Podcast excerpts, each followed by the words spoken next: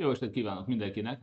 Ismét eltelt egy hét, elég eseménydús hét volt, hát egy valami nem változott, a Facebookon továbbra is le van korlátozva, tehát nagyon-nagyon kevés embert tudok elérni, csak ha önök jönnek el az oldalra és nézik meg, vagy keresik a tartalmakat, akkor jut el önökhöz. Spontán a Facebook önöknek ezt nem fogja feldobni. Nagyon szomorú vagyok emiatt természetesen. A mai napon elég sok témánk van, bár alapvetően a legnagyobb hír és a köré szerveztem a legfontosabb tartalmat. Karácsony Gergely tegnap bejelentkezett, úgyhogy teljes az előválasztási jelöltek listája. há vé gé is egy cikket szentelt ennek, de gyakorlatilag a tegnapi sajtó teli volt ezzel. Tehát mára öt ellenzéki miniszterelnök jelölt van. A há vé gé ezek ismertségét, előnyeit, hátrányait mérlegel, tehát nyilvánvalóan egyedüli civilként a pártjelöltekkel szemben legkevesebb szó nyilván rólam esik, ez teljesen természetes és érthető. Arra is bizonyára emlékeznek, hogy már a tavalyi évben is én buzdítottam Karácsony Gergelyt az indulásra, mindannyian tudtuk, hogy ezt nagyon helyesen is valódi kötelességéként értékelve az indulást el is fogja vállalni. Tehát lehetett tudni, hogy ő indulni fog. Ennek örülünk is mindannyian. Én azt gondolom, hogy ha megnézzük az esélyes és alkalmas miniszterelnökök listáját, hát mindenképpen büszke lehet az ellenzék. Azt gondolom, hogy a Fidesszel szemben egy nagyon jó alternatívát és egy nagyon jó csapatot tudott felállítani.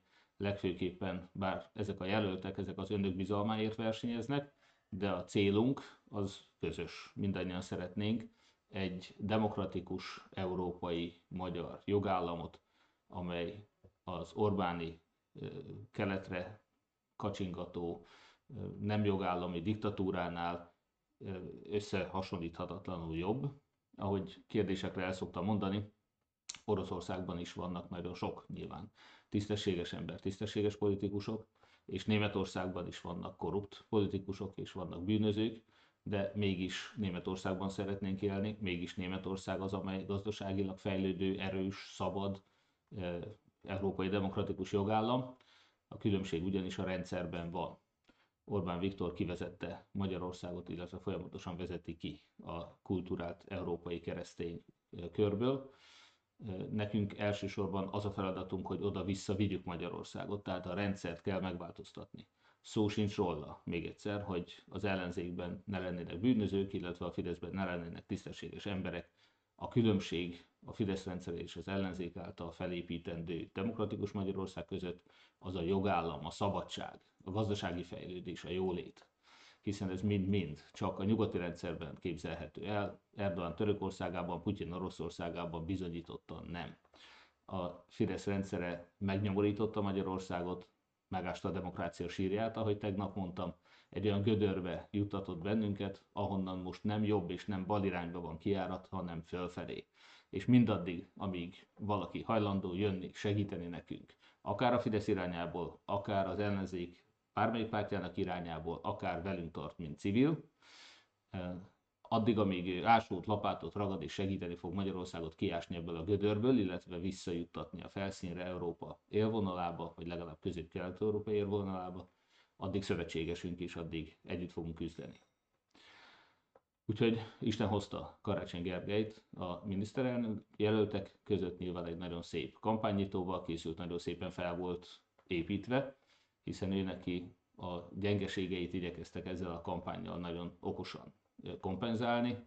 Ő budapestiként próbálta a vidéki múltját megvillantani, a baloldali pártok és pártok jelöltjeként egy kilencvenkilenc nevű mozgalommal igyekezett nyitni a polgári közép felé és a civilek felé. Én mindezt azt gondolom, hogy okosan és helyesen tette, egy nagyon jó stratégia, marketing stratégia részeként, és hát nyilván kommunikációsan is fel volt építve. Nem volt több baki benne, hogyha valaki kritizálná, mint amikor Orbán Viktor nagyon fontos bejelentést tett, és tíz percig csak tátogott, mert hang nem volt. Én azt gondolom, hogy ilyen dolgok előfordulnak, hát látszik, hogy nem csak velünk civilekkel, nem csak az ellenzéki pártokkal, de még a miniszterelnök úrral is. Tehát ezért senkinek kritizálja, azt gondolom. Hát nekünk a legfontosabb tehát ebben a mai helyzetben az az, hogy legalább önök is ellenzéki érzelmű emberek többnyire, illetve hát remélem, hogy nagyon sokan szokás szerint fideszesek is követik a bejelentkezéseimet. Tehát a számunkra ugye az a legfontosabb, hogy mindenki számára egyértelmű legyen, hogy a következő egy év miről fog szólni. Nagyon sokszor elmondtam, hogy az ország, a társadalom ma három felé tagozódik. Vannak az elkötelezett fideszes szavazók, őket valószínűleg semmi nem tudja megringatni. A fideszes bűnözők sem, az aberrált pedofil fideszes politikusok sem, az ország elszegényedése, a Románia mögé besorolás gazdasági tekintetben, a kevés és jelentős részben sajnos nyugaton születő magyar gyermek, és semmi, de semmi nem tudja megingatni őket abban, hogy a Fidesz az jobb megoldás Magyarország jövője szempontjából, mint egy rendszerváltás. Van egy másik egyharmad ebben az országban, akik viszont mindenáron az ellenzékre fognak szavazni, már elkötelezett hívei az ellenzéki pártoknak, vagy egyiknek, vagy másiknak, és hála jó Istennek, elkötelezett hívei az összefogásnak, még inkább, mint az egyes pártoknak. És ennek én nagyon örülök.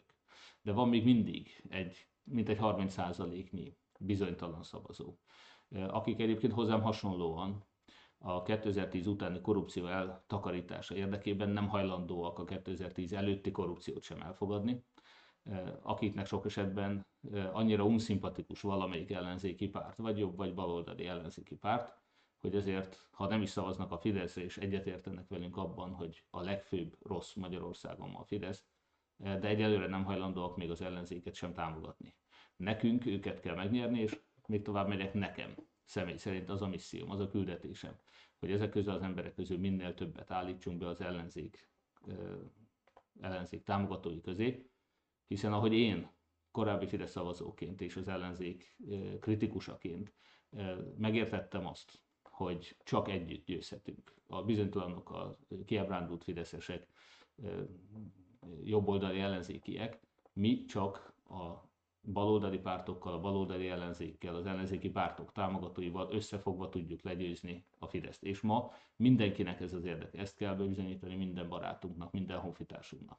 Hogy az ország legfőbb érdeke ma az, hogy ezt a végtelenül korrupt tolvaj diktátor társaságot ezt eltakarítsuk, sőt, harminc év után legyen végre rendszerváltás, legyen végre elszámoltatást. Ezt pedig csak együtt lehet elérni. Vannak olyan feladatok, amiben mi szövetségesek vagyunk a pártokkal, és vannak olyan kritikus pontok is, ahol a pártok még nem jutottak el oda, hogy ezt kellően értékeljék, és igénybe vegyék ezt a segítséget, hogy így mondjam, vagy esetleg, hogy önmagukból feladjanak valamit a közös siker érdekében, hiszen a pártok eddig tizenegy éven keresztül már bebizonyították, hogy ők önállóan sajnos nem tudják leváltani az Orbán rendszert, ehhez még nagyon sok minden kell. Nagyon sok mindent megcsináltak, száz hat előválasztás egy ilyen követelésünk is, javaslatunk volt, és nagyon örülök, hogy ez sikerült. Remélem, hogy meg is lesz, most már nem lesz akadálya, bár a Fidesz nagyon dolgozik rajta, hogy ne legyen. Ez halálos veszedelem a Fideszre nézve. De van néhány kérdés, amiben a pártoknak még mindig engedniük kell, hogyha tényleg le akarják váltani a Fideszt. Hát erről fogunk majd beszélni, tehát az első dolog az, hogy legyen összefogás, váltsuk le a nert. A második dolog, hogy a hiteleseknek mutassuk meg, hogy van egy, a bizonytalanoknak mutassuk meg, hogy van egy hiteles alternatíva. Én magam is csak ezért vagyok a miniszterelnök jelölti versenyben, nem egyéni ambícióim vannak, hanem az országnak szeretnénk egy más kultúrát mutatni. Amikor a nagy tolvajok helyére nem a kis tolvajokat szeretnénk beültetni, hanem a lopást akarjuk megszüntetni. Én azt gondolom, hogy ebben kell az ellenzéknek, a pártoknak hitelesnek lenni, és ezért fogok én küzdeni, hiszen hogyha ezt nem tudják megúrani az ellenzéki pártok, akkor Orbán Viktor fog maradni.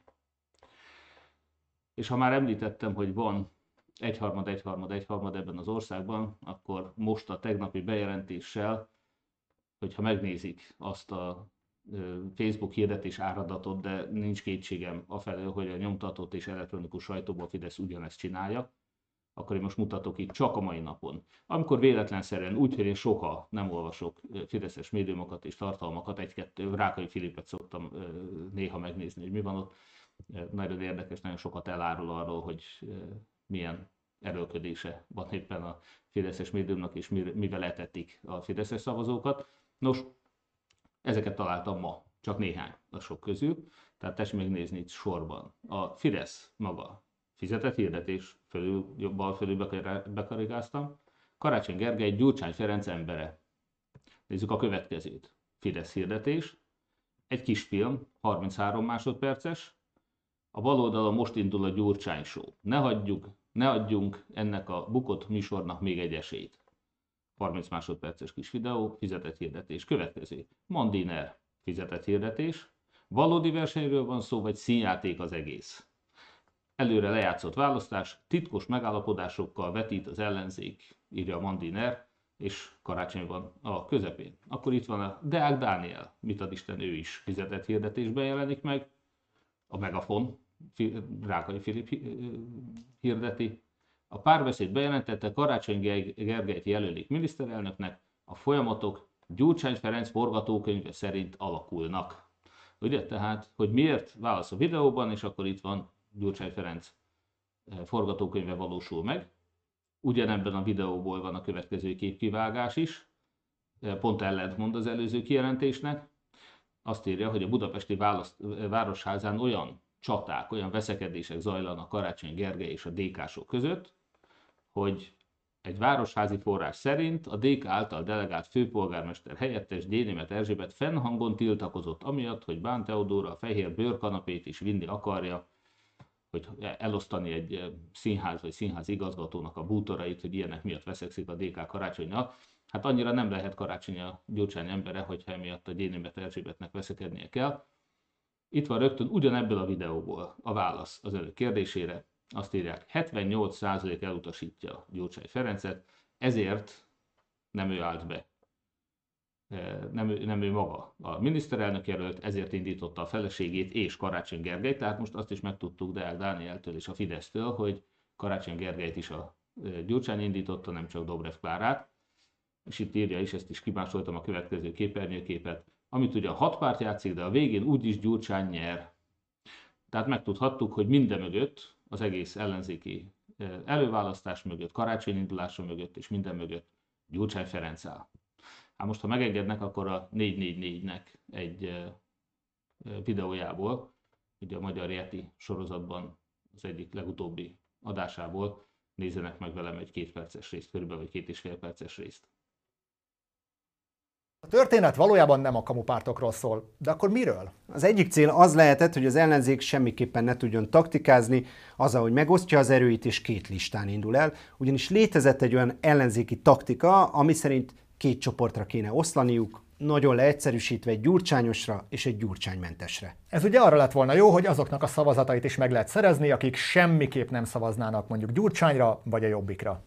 De ez az elmélet tuti hülyeség, mert Holik István már cáfolta. A módosítás nem kényszeríti közös listára baloldali pártokat, állíthatnak akár két külön listát is. Minden ezzel ellentétes állítás csak hangulatkeltés. És valóban, a Fidesz javaslata szerint az ellenzék megtehette volna, hogy a száz hat körzetet kettéosztják, ötvenhárom ötvenhárom jut a gyurcsányos és a gyurcsánymentes csapatnak, mindenkinek megvan a szükséges ötven. De aztán valami olyan történt, ami az elmúlt tíz évben nem nagyon.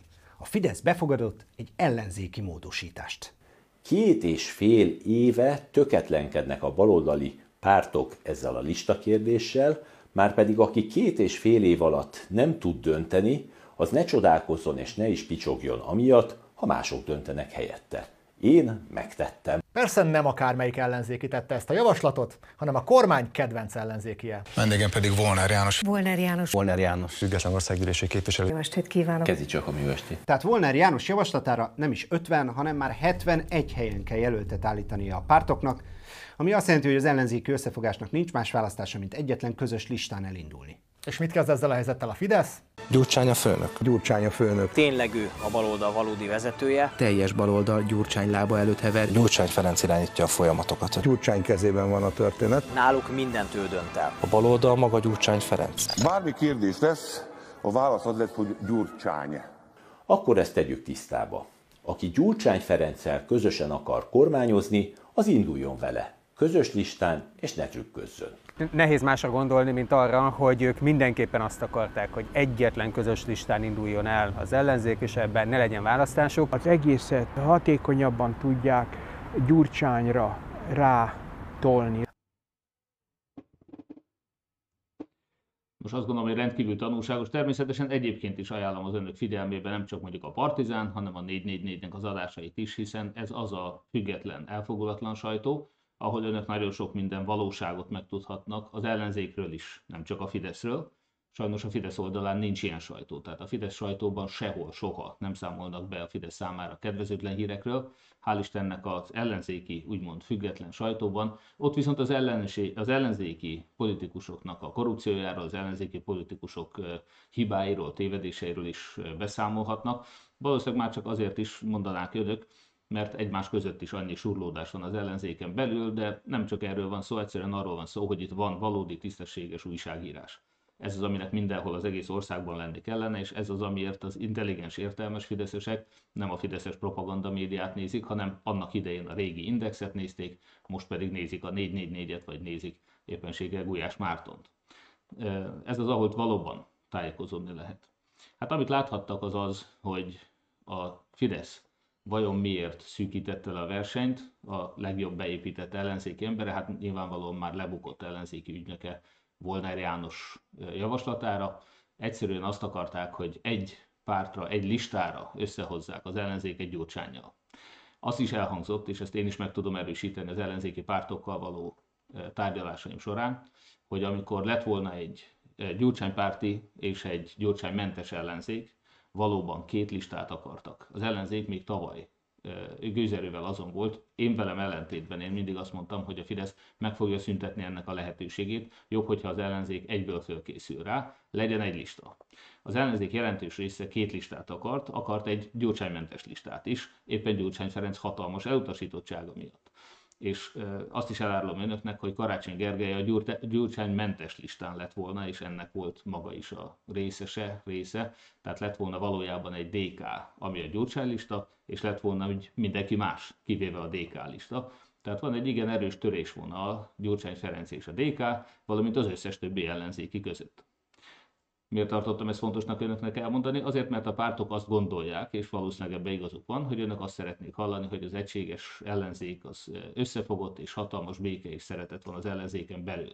Az én álláspontom, mint olyan embernek, aki a kétezer-tíz előtti korrupciót, sőt, a kétezer-tizenkilences és húszas korrupciót is el szeretném tüntetni az ellenzéken belül is, és nem csak a Fideszen belül, az én számomra sokkal hitelesebb Karácsony Gergely pont attól, hogy ő nem egyik vagy másik párt embere, hanem közös főpolgármesterként neki igenis vannak konfliktusai a pártokkal, és ő nem ért mindennel egyet, ami ezekben a pártokban zajlik, de hát egy fegyelmezett politikusként ő ugye együtt működik ezekkel a pártokkal, ami azt is jelenti, hogy nyilván ő maga is küzd a megtisztulásért, egy jobb, hatékonyabb, sikeresebb Magyarországért.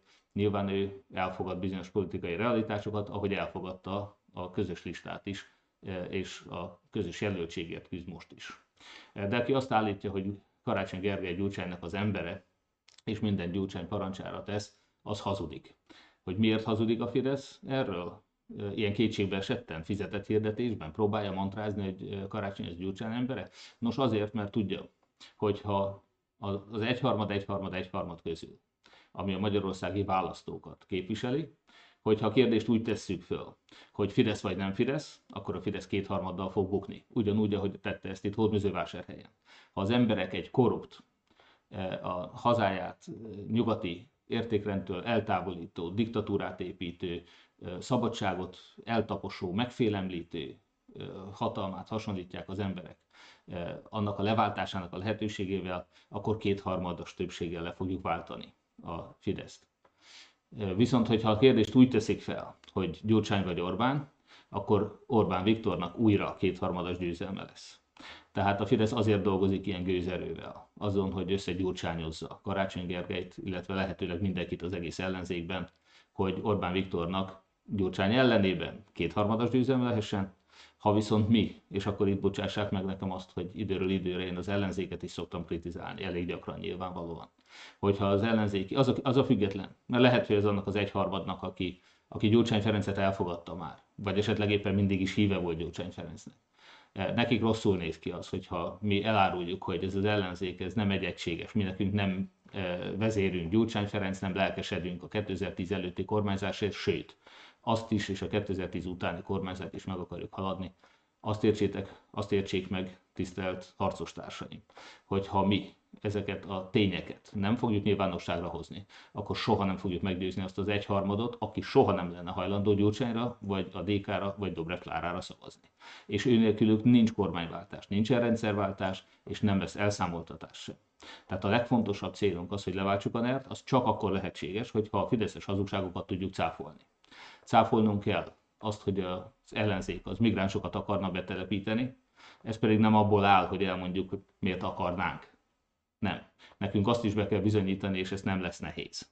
A Fidesz saját bevándorlási és menekültügyi hivatalának adataival, hogy ide Magyarországra csak és kizárólag a Fidesz hoz be migránsokat, ők viszont minden évben egy nagyobb városnyi, egy nagyobb városnyi migráns telepítenek be Magyarországra. Vásárhelynél többet.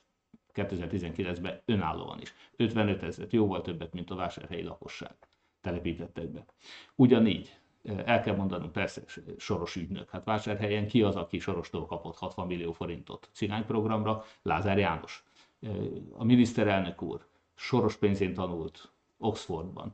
Mosolyogva vezette körbe Soros Györgyöt a parlamentben. Erről fotók vannak. Nem én vagyok, nem Karácsony Gergely, nem az ellenzék soros embere. Orbán Viktor volt soros embere. A Fideszt is Orbán, Soros pénzén építette fel. De azt gondolom, hogy a homoszexuálisok kérdése, a melegek kérdése. Nem elég azt elmondani, hogy mi hittel kiállunk amellett, hogy a melegeket ugyanúgy a Jóisten teremtette, és ugyanúgy szereti őket. Nekünk azt is el kell mondani a homofóbok kedvéért, hogy a Fideszben is vannak melegek, igen. Hogy a gyűlöletet meg tudjuk szüntetni. És ebben óriási segítség volt nekünk Szájer, hogyha előtte esetleg valaki az aberráltakat nem tudta hol keresni, akkor most már azt is tudja, hogy Kaletát a Fidesz menekítette haza Perúból. A fideszes bíróságok engedték el és ítélték ugyanannyira, mint amennyit egy koncepciós perben érám kiszabnak bíróság Szegeden, Csongrád megyében.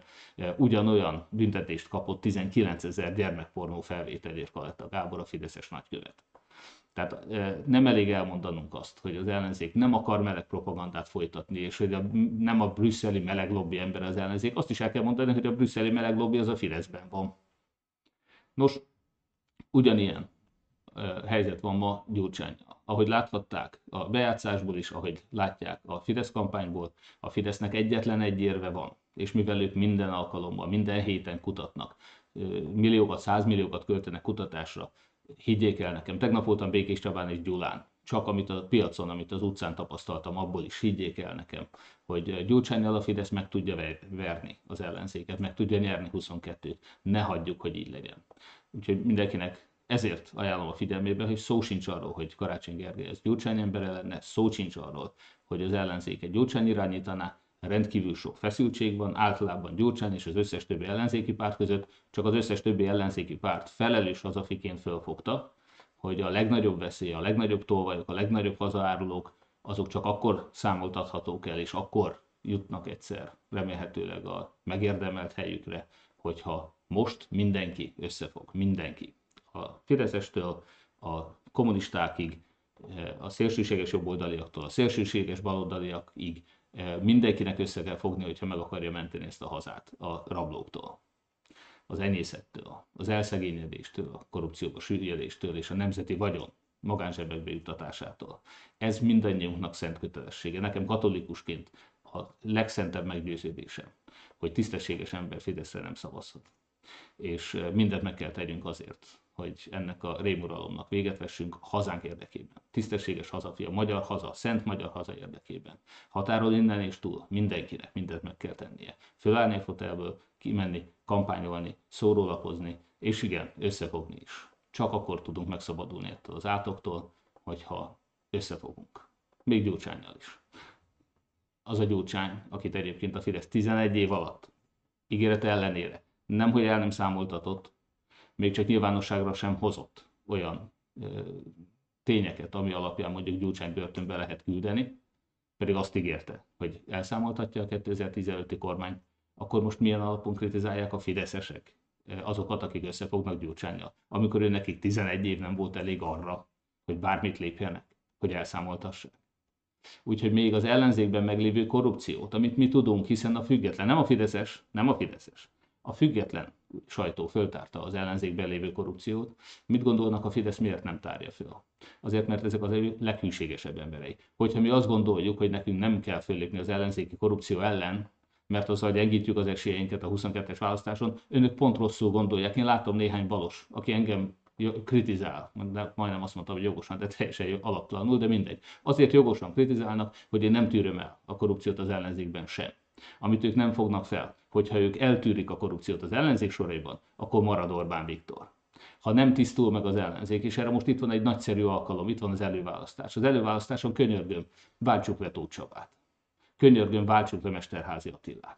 Hiszen tudjuk, hogy ha ők az ellenzék közös csapatában vannak, és ez csak önökön választókon múlik, majd Zuglóban és Veszprémben például, hogyha ők az ellenzék közös csapatában vannak, az nem csak mindannyiunk esélyeit rontja. Hiszen nagyon sok bizonytalan egyszerűen azt mondja, hogy erre, ezeket Isten őriz, inkább nem mire kell szavazni. Nem fogunk tudni győzni, hogyha nem tisztul meg az ellenzék. És a másik kockázat, azt is elmondtam, hogy azok az emberek, akiknek föltűnő, sok esetben Fidesszel közös korrupciógyanús cselekményei, bűncselekmény gyanús eseményei, cselekedetei vannak. Ezek az emberek, ezeket a Fidesz bármikor tudja zsarolni. Ezek bármikor el fogják árulni az ellenzéket, mert a Fidesznél ott van egy komplett akta. És ezt csak egyszerűen előhúzzák, és azt mondják, hogy tisztelt bűnöző, ellenzéki bűnöző úr, most vagy velünk szavaz és marad Orbán Viktor a miniszterelnök, vagy még a börtönbe. És önök szerint mikor? Nem fogja elárulni az ellenzéket, azonnal elárulják. Annyi példát láttunk már, ne legyenek naívak. Nekünk most kell megszabadulni az ellenzéki kockázatoktól és bűnözőktől, különben marad Orbán Viktor. Az ellenzékben azok, akiket mi kritizálunk, valójában Orbán Viktor emberei. Hiszen Orbán Viktor ezeket az embereket nem juttatta börtönbe, még eljárás se indult előre. Hiába van ö, filmfelvétel arról, hogy ö, kábítószernek tűnő gyanús sport ö, szipogatva elmondja azt, hogy mennyit lopnak, hogy száz milliónál többet, ha nem keres egy ellenzéki önkormányzatnál egy ellenzéki önkormányzati képviselő száz millió forintot egy évbe, akkor egy lúzer. Miből gondolják, hogy ezek az emberek ezek ilyen felvételek után miért nem kerülnek a fideszes hatóságoknak a figyelmébe? Miért nem göngyölítik fel az elő egész hálózatot? Hát azért, mert ezt a Fidesz pontosan tudja és tűri, ezek az emberek kölcsönösen tudják. Aki kétezer-kettőben nem számoltatta el a Fideszt, hiszen tudtuk, hogy ott is volt bűnözők, hát még Angliában egy eskü alatt, bírósági tanúvallomásban elmondott eh, osztrák gróf vallomásából tudjuk, hogy az Orbán kormány idején öt magyar magánszemélynek három millió forint kenőpénzt adtak át a British Aerospace-nek a nevében. Ez az osztrák gróf. Magyarországon nem is indult eljárás. De hogy kétezer-kettő előtt nem indult eljárás, Orbán kormány, amikor grippeneket vásárolt, korrupciót nem nyomoztak ki saját maga ellen, ezt megértem. De kétezer-kettő után miért nem indult eljárás ebben az ügyben? Nyilván azért, mert abban az öt magánemberben nem csak fideszesek voltak. Medgyessy Péter miniszterelnöksége ahelyett, hogy ezt a korrupciót föltárta volna, a grippeneket levegőben talkolhatóvá tette újabb száz milliárdokért. Medgyessy Péter kormánya kirúgta azt a Keller Lászlót, aki el akarta számoltatni a fideszes, fideszes bűnözőket, és kritizálni merészelte Polt Péter legfőbb ügyészt, akinek akkor az em es zé pé, a medgyessy kormány magas állást biztosított a főügyészségen. kétezer-kettőben miért nem számoltattuk el? Elhiszi bárki, hogy maguktól majd pusztán azért, mert e, mindenkünk ez a kérésünk, ez az igényünk. Ja, majd kétezer-huszonkettőben ezek az emberek föl fognak lépni? Polt Péter ellen? Most, most elszámoltatják. Most majd elmondják, hogy ki volt az az öt magánszemély, aki három milliárdot lopott mindannyiunktól? Vagy pedig egymást fogják mentegetni, mint eddig. Ha az ellenzék változást akar, és hiszek benne, én őszintén hiszek benne, hogy a legtöbb ellenzéki ember, politikus is, szavazó is, tisztességes, becsületes ember. Azt a néhányat, akik biztosan a Fidesz hálójában vannak, azt a néhányat, akit a Fidesz föltűnően nem támad a rendkívül gyanús cselekményeiért, azokat most kell kivessük az ellenzék soraiból, különben nem lesz változás. Különben nem tudjuk megverni Orbán Viktort a választáson, és itt marad a NER. És még kegyetlenebb lesz, mint eddig. El tudják képzelni, hogy milyen iszonyatos, ha, ha most itt tartunk, a nernek a tizenegyedik évébe, ha kapnak még négy évet, el tudják képzelni, hogy mi marad az önkormányzatokból? Hogy a bíróságokon önöknek bármi esélye, a leghalványabb esélye is lesz egy fideszes politikus ellen, ha a fideszes politikus elveszi az önök lakását, elgázolja a feleségét, megerőszakolja a gyermekét, elveszi a vállalkozását, önök hiába mennek a bíróságra, hiába mennek a rendőrségre, ez már most is így van Csongrád megyében. El tudják képzelni, micsoda katasztrófa lesz? Hogy ha eddig öt percet kaptak, négy éven keresztül öt percet kaptak az ellenzéki politikusok a köztévében megszólalni, mi lesz itt öt év múlva? Hogy az elmúlt három évben bezárták az Indexet, a Népszabadságot, a Klubrádiót, el tudják képzelni, hogy mi lesz itt öt év múlva? Ha jövőre nem váltjuk le ezt a hihetetlen bűnöző bandát, ezt a pártállamépítő, ugyanolyanok, mint a kommunisták, csak többet lopnak.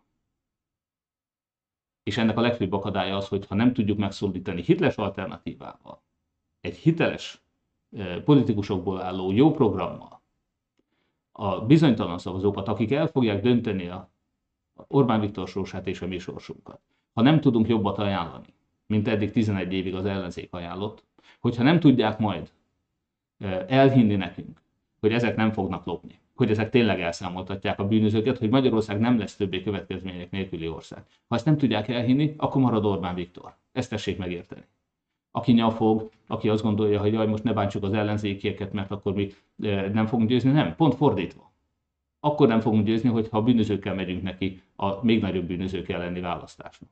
Csak tisztességes emberekkel lehet neki menni, és akkor van esély. Ezt mi Hódmezővásárhelyen bebizonyítottuk. Én tudom, hogy hogyan lehet fideszes kétharmadból ellenzéki kétharmadot csinálni, tisztességes hiteles alternatívával.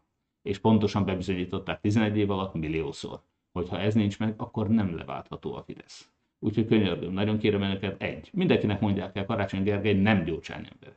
Mindenkinek mondják el, mert ezért küzdünk, és nem is fogom annyiba. Mindent megteszek azért, hogy ezek a hat összefogott ellenzéki párt leváltsa Orbán rendszerét. Mindent meg fogok tenni. És utána mindent meg fogok tenni azért, hogy ez a hat párt se lopjon, hogy ez a hat párt építsen be olyan fékeket és ellensúlyokat ebben az új alkotmányban, mert kell egy új alkotmány, amitől nem leszünk többé következmények nélküli ország. Úgyhogy higgyenek nekem, most mindenkivel össze kell fogni, és kétezer-huszonkettő után ugyanilyen következetesen kell vinni az értékek mentén. Mi nem azt akarjuk, hogy az egyik helyett a másik lopjon, mi azt akarjuk, hogy senki ne lopjon. Csak így lehet leváltani Orbánt. A tolvajokat le lehet váltani tisztességes emberre kétharmaddal, semmi akadálya nincs. Gyurcsánnyal Orbánt leváltani nem lehet. Orbán mindig kétharmaddal fog, kétharmaddal fog győzni Gyurcsány ellen. Ezért van ez a sok-sok reklám. Mostantól kezdve Gyurcsány is megmondta, teljesen igaza volt. Mostantól kezdve a következő egy évben önök csak egy valamit fognak hallani, Gyurcsány, Gyurcsány, Gyurcsány. Nem Soros, nem migráns, nem rezsicsökkentés, Gyurcsány. Nem véletlen. Úgyhogy küzdjünk ellene. Ezt is lehet, mondom még egyszer. tizenegy év alatt bármit megtehettek volna Gyurcsány ellen, miért nem tették? Teljesen hitetlen a Fidesznek a kommunikációja. Hogyha bárki Gyurcsány Ferencet akarja leváltani, akkor most az ellenzéki előválasztáson és huszonkettőben a Fidesz leváltásával valójában akár Gyurcsányt is leválthatja. Összefogunk azokkal, akik Gyurcsányt akarják leváltani, azokkal, akik Gyurcsányt akarják hatalomba jutatni, mert mind a két út egy szakaszon közös. A huszonkettes választáson előbb le kell váltani a Fideszt. Amíg Fidesz van, addig Gyurcsányt soha nem lesz elszámoltatva, soha nem összeváltva, mert ez bebizonyította a Fidesz tizenegy év alatt. Úgyhogy mostantól kezdve nem jobbra megyünk, meg nem balra megyünk, hanem fölfele, előre, közösen. Azok is, akik utálják Gyurcsányt, azok is, akik imádják Gyurcsányt, össze kell fogni, együtt kell menni, le kell váltani a Fideszt, mert az a nagy veszély a hazára. Ők a nagy bűnözők, ők a tolvajok, ők a pártállamépítő kommunisták. És a migráns betelepítők, és a, és a meleg lobby is ők, minden ők. Őket kell leváltani először. Úgyhogy ehhez kérem én a támogatásukat. Ha én meg tudtam tenni, hogy összefogok a dé ká-val, és összefogunk az összes párttal, az összes ellenzéki párttal, a dé ká-t is elutasító többi ellenzéki párttal összefogunk. Önöknek, még bizonytalanoknak, korábban a Fideszre szavazóknak is. Higgyék el, egyetlen egy feladata van a haza a nemzet érdekében, váltsuk le a Fideszt. Ez a legfontosabb. Az összes többit én most nem szeretném megtárgyalni a tegnapi Karácsony Gergely indulásról, de még egyszer nagyon nagy szeretettel köszöntöm Karácsony Gergelyt a miniszterelnök jelöltek között.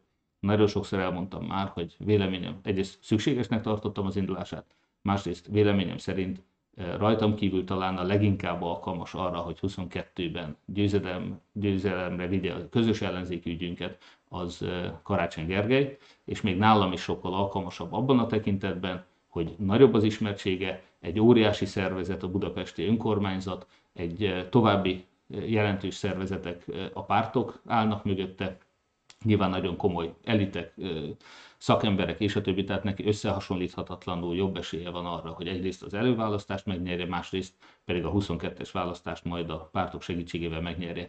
Úgyhogy én mindvégig segíteni fogom Karácsony Gergelyt is, természetesen az első, amit én felajánlottam, és azt az előválasztásig végig is fogom vinni, hogy én azt gondolom, hogy én még többet tudok segíteni Karácsony Gergelynek és az összefogott hat pártnak azzal, hogyha én lennék a miniszterelnök jelölt, és személyemben is garanciát vállalhatnék arra, hogy huszonkettő után semmiféle lopás nem lesz, hogy lesz elszámoltatás, nem úgy, mint kétezer-kettőben. Ezt a programot kínálom én a hat pártnak, és kínálom önöknek, választóknak, de természetesen, ha a választás, előválasztás lezajlik, akárki legyen is annak a győztese, én ugyanilyen szorgalmasan, vehemensen fogok dolgozni azon, hogy együtt közösen leváltsuk Or- Orbán Viktort.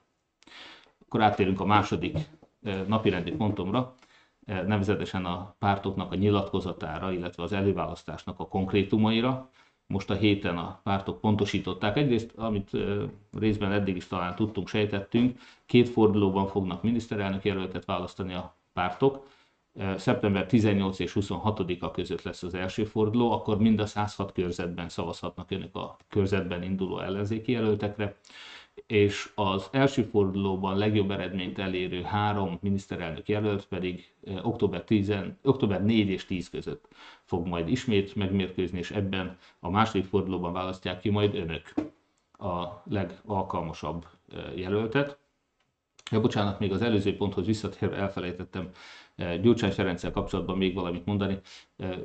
Hogyha valakinek egy csöpnyi kétsége lenne afelől, hogy Gyurcsány embere Karácsony Gergely vagy nem, akkor emlékezzen vissza a kétezer-tizenkilences önkormányzati választás előtt, amikor az Európa Parlamenti választások után még Gyurcsány Ferenc az á té vében kijelentette, hogy a dé ká jelöltje Karácsony Gergely, majd két hétre rá bejelentették, hogy Kálmán Olga személyében indítanak vele szemben egy saját jelöltet, egy képet is mutatok erről, június kilencedikén kétezer-tizenkilencben az á té vében volt Krug Emiliának a vendége Gyurcsány Ferenc. Ott ő egyébként még azt is elmondta, hogy előtte egy megállapodása volt a Párbeszéddel. A Párbeszéd effektíve nem kampányolt Jávor Benedek mögött az é pé választáson, cserébe a dé ká megígérte, hogy támogatja Karácsony Gergelyt a budapesti főpolgármester jelöltségében. Hát az első pont az megvalósult, nyilvánvalóan Jávor Benedek ennek az áldozata is lett, a dé ká viszont nagy győztese lett a tizenkilenc május huszonötödiki é pé választásnak, ugye négy képviselőt is bejuttatott az Európa Parlamentbe. Amikor Gyurcsány Ferenc a saját oldalát kellett volna szállítsa és az ígéretét betartsa Karácsony Gergely felé, akkor ő ezt nem tette meg, itt megmagyarázta ebbe az adó, hogyha bárki kíváncsi rá, ő megmagyarázta, hogy miért nem tartotta be az ígéretét. Én azt gondolom, hogy a, az én saját hogy már átlagember, közemberi erkölcseimnek nyilván ez nem tetszik. De ő megmagyarázza, hogy ő politikusként máshogy gondolkodnak, és hogy ő szerinte ugye a budapestiek érdekét a elhasználódott és esélytelen Karácsony Gergely, vagy meggyengült Karácsony Gergely, az nem szolgálja, és ezért egy saját jelöltet indítottak, akit egyébként nem ő jelentett be, hanem Dobrev Klára.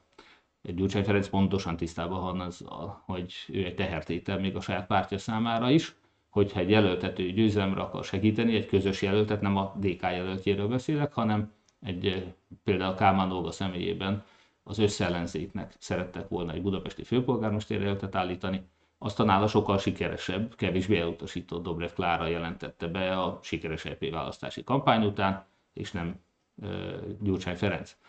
Nyilván, amikor tavaly arról beszéltek, hogy a dé ká a legerősebb párt az ellenzékben, ez már akkor sem volt igaz. Voltak felmérések, és az év nagy részében valóban, illetve a dé ká nyerte vitathatatlanul az Európa Parlamenti kampányt, ahol ugye nagyon alacsony volt a részvétel, és a dé ká-soknak igen magas volt a részvételi hajlandósága, tehát bőven felülreprezentálták a pártot ezen a megmérettetésen. De hogyha megnézzük a általam leghitelesebbnek tartott medián közvéleménykutatásokat, és itt láthatják éppen ebből a műsorból a mediánnak az adatait, és ez egy tavaly decemberi kutatás. Nem a dé ká a legerősebb ellenzéki párt, hiszen ezen a fölmérésen, még egyszer mondom, harminckettő százalék volt a Fidesz szavazóinak az aránya.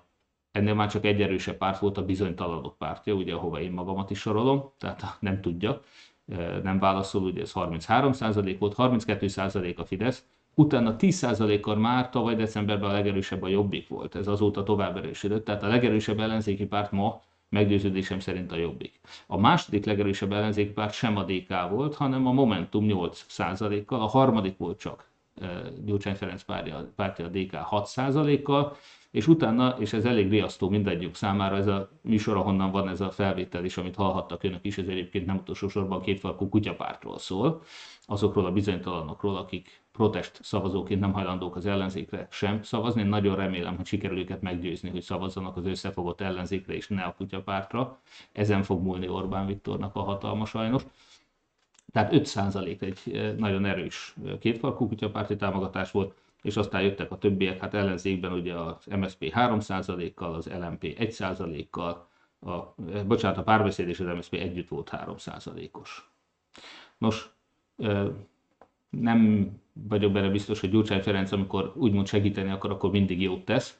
Sokan itt nálam is kommentekben, az én oldalamon is azt mondták, hogy engem itt Vásárhelyen a dé ká segítségével választottak meg. Nos, hát Vásárhelyen is kapott a dé ká tizenhat százalékot, tehát a baloldal körében egy nagyon népszerű pártról van szó, de engem sokkal többet támadtak. Ugyanúgy, mint most Karácsony Gergelyt fogják, sokkal többet támadnak Gyurcsánnyal, támadtak mindig is. Mondhatnám, hogy az egyetlen olyan érv, amit a fideszesek ellenem föl tudnak hozni, mert az, hogy lopok, azt még ők se hiszik el. Azt, hogy nem fejlődik a város, azt még ők se hiszik el. Azt, hogy ki akadályozza a fejlődést, én vagy a kormány, illetve Lázár János, azt ők pontosan tudják, ugyanúgy, mint én. Egyetlen egy olyan van, amit ezek az emberek, a fideszes szavazók, azok mindig a joggal-okkal a szememre vetnek, ugye, hogy én összefogtam Gyurcsánnyal, összefogtam a baloldallal, a kétezer-tíz előtti kormányképviselővel és a többi. Nyilván ez egy komoly támadási felület Vásárhelyen, ezért amikor kétezer-tizennyolcban elindultam Vásárhelyen polgármesterjelöltként is fölhívott az a Mucsi Tamás, akivel majd most nagy szeretetben meg fogunk mérkőzni a körzetnek az előválasztásán, akkor én egy kér, egy, egyetlen kérésem volt felé, hogy hogyan tud segíteni, mondtam, hogy úgy, hogy ne szólaljon meg, ne támogassanak, ne csináljon semmit. Hát sajnos ezt nem tudták teljesíteni, tehát hivatalosan is a dé ká valóban kiadott egy nyilatkozatot, hogy engem támogat. Ezen túl nyilván ők a kampányban nem vettek részt, de most a legtöbbet Karácsony Gergő érdekében Gyurcsány Ferenc egyébként akkor tenné, hogyha nem dicsérné, nem támogatná és rácáfolna a Fidesznek arra a legerősebb ágyára, hogy Karácsony Gyurcsány embere. Itt látszik egy fotó, ezen a fotón egyébként Gyurcsány és Karácsony van, ilyent nagyon sokat fognak látni mostantól egy évig. Hát Gyurcsány Ferenc most nem segítette az ellenzéki összefogást, amikor azt mondja, hogy Karácsony Gergely a dé ká programjával megegyezőt mutatott be tegnap, nincsen levédve, nincsenek szellemi jogok, ő sok sikert kíván hozzá. Hát nyilvánvalóan nem a dé ká-tól lopta Karácsony Gergely a programját, mert nem két hét alatt írták azt, amit ő bemutatott, de valóban a dé ká azt mondta, hogy a sokak Magyarországa hely, legyen a kevesek Magyarországa helyett, Karácsony Gergely meg azt mondta, hogy a kilencvenkilenc százalék Magyarországa az egy százalék Magyarország helyett, tehát ez biztos, hogy összecseng, azt nem hiszem, hogy az egyik a másiktól lopta, de legfőképpen az ellenzéknek most a legtöbbet az árt, hogyha maga is ráerősít arra, hogy minthogyha Gyurcsány Ferenc vezetné Karácsony Gergelyt. Miközben tudjuk, hogy nagyon komoly, nem csak a kiszivárgott információ, ugye a Fidesz kiszivárgott információi szerint, hanem egyébként is tudjuk, hogy komoly konfliktusok vannak Gyurcsány Ferenc és Karácsony Gergely között, hogy nagyon sok mindenben ők nem értenek egyet a budapesti város irányítás városházával szemben, ők koalíciós partnerek, nekik meg kell beszélni, meg kell vitatni, sokszor vitatkozni arról, hogy merre menjen a város. Nyilván sikeresen vitatkoznak, mert másfél év óta is töretlenül fejlődik Budapest, de szó sincs arról, hogy Gyurcsány Ferenc leuralta volna akár Karácsony Gergelyt, akár a szocialistákat, akár a Jobbikot, vagy bármelyik másik pártot. Még egyszer mondom, egy nagyon komoly törésvonal van a dé ká és az összes többi ellenzéki párt között. Én nagyon értékel, nagyra értékelném azt, hogyha Gyurcsány Ferenc egy picivel többet segítene nekünk azzal, hogy nem próbálna azt a látszatot kelteni, mint hogyha ő uralná az ellenzéket, legerősebb ellenzéki párt lenne, ő diktálna bárkinek, és a többi. Nagyon sokat tehetne a közös ellenzéki sikerért, hogyha ugyanis ezt a látszatot, ezt a téves látszatot fenntartják, akkor Orbán Viktor fog nyerni. Még egyszer mondom, a nagy kérdés, nagy kérdés kétezer-huszonkettőben, hogy a választás mi lesz. Fidesz nem Fidesz, akkor kétharmaddal győzünk. Gyurcsány Orbán, akkor Orbán fog kétharmaddal győzni. Úgyhogy minden ellenzékit kérek, hogy működjünk ebben együtt. Ez nagyon fontos. a közös ellenzéki előválasztáson nem csak, hogy meg kell jelölni egy, a hat párt egyikét, mint egyfajta jelölő szervezetet, még a civileknek is, hanem még befogadó nyilatkozat is kellett től a párttól, tehát nagyon könnyen lehet, hogy vannak olyan potens ellenzéki jelöltek, akik megnyerhetnék a huszonkettes választást a Fidesszel szemben, de mondjuk a hat párt egyike sem akar nekik befogadó nyilatkozatot adni. Hát én két ellenzéki párt vezetővel, vagy szakemberrel, magasrangú szakemberrel beszéltem az elmúlt héten. Ők mind a ketten megígérték, hogy ilyen nem fordulhat elő, hogy alig néhány kivétel van, amikor ők ezt a vétót ezt alkalmazni kívánják, és megakadályozzák, hogy valaki elinduljon az előválasztáson. Én mind a kettőjüket emlékeztettem arra, és most önöknek is elmondom, hogy ha bármelyik civilt a hat párt nem engedi elindulni az előválasztáson, az megsértődik, és emiatt majd huszonkettőben az igazi választáson fog elindulni. Ott fog elvinni egy-két százalékot az ellenzéki erőtől. Azzal a Fidesz segítheti hatalomra. Tehát a hat pártnak óriási felelőssége az, hogy úgy, ahogy a százhat előválasztást megrendezik, ott minden civilnek lehetőséget adjanak, akárki legyen az, ha Mi Hazánk, vagy az iszom, vagy bárki akarna indulni, az is indulhasson el ezen az előválasztáson. Itt most, ha kell, akkor verjék meg, mutassák meg, hogy ők az esélyesebbek, de senki ne hivatkozhasson arra huszonkettőben, hogy őt az ellenzéki hat párt nem engedte előválasztáson elindulni, és ezért indul el huszonkettőben, mert akkor majd ott fog elvinni szavazatokat. Vonatkozik ez a kutyapártra is. Tehát a kutyapárt is, hogyha tisztességes, becsületes ellenzéki párt, akkor neki most kell megmérettetni magát az előválasztáson, és nem huszonkettőben a választáson, mert akkor majd az ellenzéket fogja gyengíteni, és könnyen lehet, hogy emiatt fog hatalomban maradni a Fidesz. Úgyhogy az ellenzéki hat párt pedig legyen olyan kedves és értse meg, intellektuálisan nem olyan nehéz ezt megérteni, hogyha ők kizárnak bárki civilt, azzal a saját győzelmüket és a mi sorsunkat kockáztatják majd huszonkettőben. Úgyhogy nagyon nagy a felelősségük. Ugyanezért kértem azt memorandumban az em em em nevében múlt pénteken, nem most, a hat pártól, hogy a civilek maradhassanak civilek, ne kelljen összepártozniuk magukat, amiért azt is kértem tőlük, hogy a százhat körzet mindegyikében, ahol az első fordulóban nem kapott ötven százalékot egyik jelölt sem, ott legyen második forduló. Hiszen minden településen lesz lehetőség a második fordulóban miniszterelnök jelöltre szavazni, tehát semmilyen extra költsége annak nincs, hogyha a helyi jelöltre is lehet szavazni. A Telex ezen a héten egy kutatást közölt Vas megye egyes körzetéből, ahol a dé ká-s Ceglédi Csaba könnyen lehet, hogy meg fogja tudni nyerni az első fordulót az előválasztáson, de a második fordulóban már valószínűleg nem ő győzne, ha a dé ká nem egyezik bele, hogy legyen második forduló is a százhat körzetben, akkor könnyen lehet, hogy Ceglédi Csaba lesz a Vas egyben a közös ellenzéki jelölt. Ő viszont a jelen felmérések szerint nagyon könnyen alul maradhat Hende Csabával, vagy egy másik fideszes jelöltel szemben. Tehát, hogyha meg akarjuk nyerni a Vas egyes körzetet, akkor nem Ceglédi Csaba a jó jelölt. Ceglédi Csaba meg tudja nyerni, mert egy erős jelölt, meg tudja nyerni az első fordulót, de ha van második forduló, akkor már ki tudnánk választani, vagy több X-es választás, akkor ki tudnánk választani a Fidesz ellenében legesélyesebb jelöltet, aki tehát nem ő. Ungár Péter nála sokkal alkalmasabb lenne a Fidesz ellen, és van egy László Győző nevű, úgy tudom jelen pillanatban alpolgármester Szombathelyen, aki a Momentum színeiben lenne, ő egyébként baloldali, szocialista családból származik, én azt gondolom, hogy ő lenne, a felmérés szerint a Telex, meg kell nézni, ő az, aki a legnagyobb többséget kapna a Fidesz jelöltjével szembe. Tehát ha ő elindulna, az lenne a garantált győzelem a Fidesz ellenében, Vas egyben, Szombathelyen, nekünk ez lenne a legjobb. Ha ő nem indul el, és egyenlőre nem szeretne elindulni, akkor Ungár Péter a legalkalmasabb a Fidesz legyőzésére, de ha egy forduló van, akkor könnyen lehet ebben az első fordulóban még Ceglédi Csaba fogja a legtöbb voksot kapni, és akkor marad a Fidesz. Nos, ez egy óriási dilemma, én azt kérem a pártoktól, hogy ahol nincs ötven százalékos eredmény, győzelem egyik jelölt mellett sem az első fordulóban, ott föltétlenül legyen második forduló. Vagy egyből menjünk neki egyetlen egy fordulóban, egy több X-es választás. Így vagy úgy, de csak így fogjuk tudni megtalálni a Fidesz ellen legalkalmasabb jelölteket minden körzetben, és ezen fog múlni Orbán Viktor sorsa. Augusztus huszonharmadika és szeptember hatodika között kell összegyűjteni minden jelöltnek a szükséges aláírásokat, ugye négyszázat egy-egy körzeti jelöltnek, és húszezret a miniszterelnök jelöltnek. Most nyilván egy nagyobb pártnak ez nem okoz gondot, természetesen a Mindenki Magyarországon mozgalomnak ez egy nagyon komoly feladat, úgyhogy én most is már előre arra kérem önöket, hogy az én honlapomon jelentkezzenek, adják meg a címüket, telefonszámukat, hogy ebben a rövid időszakban, ebben a kéthetes időszakban meg tudjuk keresni önöket, hogy aláírásukkal támogassanak majd, hogy nekem is összejön a húszezer szavazat, és hát aktivistákat kérünk, akik majd aláírást fognak gyűjteni ebben az időszakban. Nagyon sokat tudnak ezzel segíteni, és nagyon fontos, hogy el tudjak indulni én is. Egyben köszönöm szépen, a héten bejelentette a Jobbik utáni már a Momentum is, hogy ebben a Csongrád megye négyes választókörzetben ők nem állítanak külön jelöltet, hanem engem támogatnak. Köszönöm szépen, tehát ez a, ebben a körzetben Lázár János elleni indulásnak az előfeltétele, illetve hát ehhez nyújtott támogatás.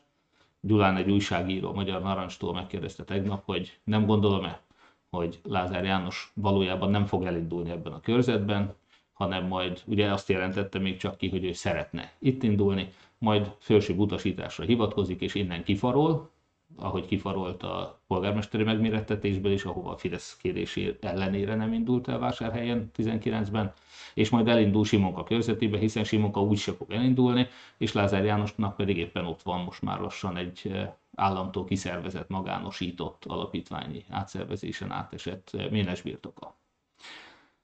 Ez egy lehetőség. Természetesen Lázár Jánostól nem ez lenne az első csavar az életében, és hát valóban a politikai túlélése lehet a tét, ha ő Orbán Viktor utódja akar lenni, és minden hír szerint ő így gondolja. Eddig ugye úgy gondolta, hogy neki nem kell megvárni, amíg Orbán nyugdíjba megy, ennek ellenére is leválthatja, most egy kicsit szerényebb, most már Orbán a Borbánnál, Orbán örök és hasonló kijelentéseket tesz, úgyhogy úgy látom, hogy most már az időtényezőre játszik, egyszerűen azt szeretné elérni, hogy Orbán után ő legyen a Fidesz vezetője és a miniszterelnök. Nos, a legellentmondásosabb ebben a választási bejelentésben, az az á té vén, á té vén is beszámoltak erről, Mérő Lászlónak az a kijelentése, hogy a fideszes trollok befolyásolhatják az előválasztást. Mérő László azért, mint neves matematikus, nyilvánvalóan igaza is van, szépen kiszámolta ezt. Sajnos az, az online előválasztás, amit a Momentum szép sikerként elérte a hat pártnál, és együtt megállapodtak, most már kijelentették, hogy lesz online előválasztás, ami abszolút jogos abból a szempontból, hogy a Fidesz ezt kevésbé tudja megakadályozni, mint a személyes előválasztást. Szél Bernadett éppen az ombudsmanhoz fordult, hogy immár talán hat hónapja is korlátozzák a gyülekezési szabadságot. El fogom mondani önöknek, hogy ellenem most is egy feljelentés nyomozása folyik éppen, gyülekezési joggal való élés, vagy a járványhelyzet alatti gyülekezés miatt. Tehát valóban a Fidesz számára nagyon fontos, hogy járványhelyzetre hivatkozva minél tovább be tudja tiltani a tüntetéseket, és lehetőleg meg tudja akadályozni az előválasztást. Tehát az online előválasztásnak lehetnek előnyei is, de óriási kockázata van. Míg itt Hódmezővásárhelyen, hogyha a főtéren felállítunk egy sátrat két hétig az előválasztás alatt, vagy egy-egy hétig pontosabban, nos, ha ott az ismert vásárhelyi fideszesek, hiszen olyan nagyon nincsenek sokan. Itt egy ötven-száz ember van, akiket nagyrészt arcról ismerünk, a leglelkesebb Fidesz szavazók. Nos, ha ők elkezdenek ott sorba állni, és az ellenzéki előválasztáson a legesélytelenebb jelöltekre szavazni, hogy az esélytelen ellenfél legyen majd huszonkettőben a Fidesz ellenfele, és így győzön a Fidesz, akkor ezt mi hangosan fogunk mosolyogni, nevetni ezen, és természetesen ez valószínűleg fotókkal lenne dokumentálva, és hatalmas kellemetlensége lenne a Fidesznek ebből. Azt is mondhatnám, hogy a Fidesz ebbe belebukna. Az online előválasztással viszont mindenki élhet a szavazati jogával, majd Rákay Philip a Megafon központban ráúszítja a fideszes szavazókat arra, hogy tessék mindig a legesélytelenebb, Orbán számára tehát legkönnyebb ellenfélre szavazni, hogy az nyerje meg a választást. Mérő László példájában a Jakab Péter, Dobrev Klára, Karácsony trió közötti mérkőzésnél például nyilván Dobrev Klára lenne Orbán Viktornak a legjobb ellenfél, majd elküld százezer fideszes szavazót, hogy ezek szavazzanak, regisztráljanak be és szavazzanak online, és még ha az az irreálisan magas, tehát nagyon optimista, kétmilliós ellenzéki szavazó, hiszen körülbelül ennyi, akit várunk majd kétezer-huszonkettőben, hát reméljük, hogy azért inkább három millió felé lesz, de hát mindesetre, hogyha az összesen létező két és fél-három milliós ellenzéki szavazótáborból két millió részt venne az előválasztáson, még egyszer mondom, ez egy irreálisan optimistán magas szám, százezer fideszes szavazó akkor is meg tudja trollkodni, és el tudja dönteni ezt a versenyt. Tehát egy óriási kockázatot vállalt ezzel az ellenzék, de továbbra is én önöket csak egy valamire biztatom, hogy ha már bevállalták ezt a kockázatot, hát ez ellen nem lehet mit tenni.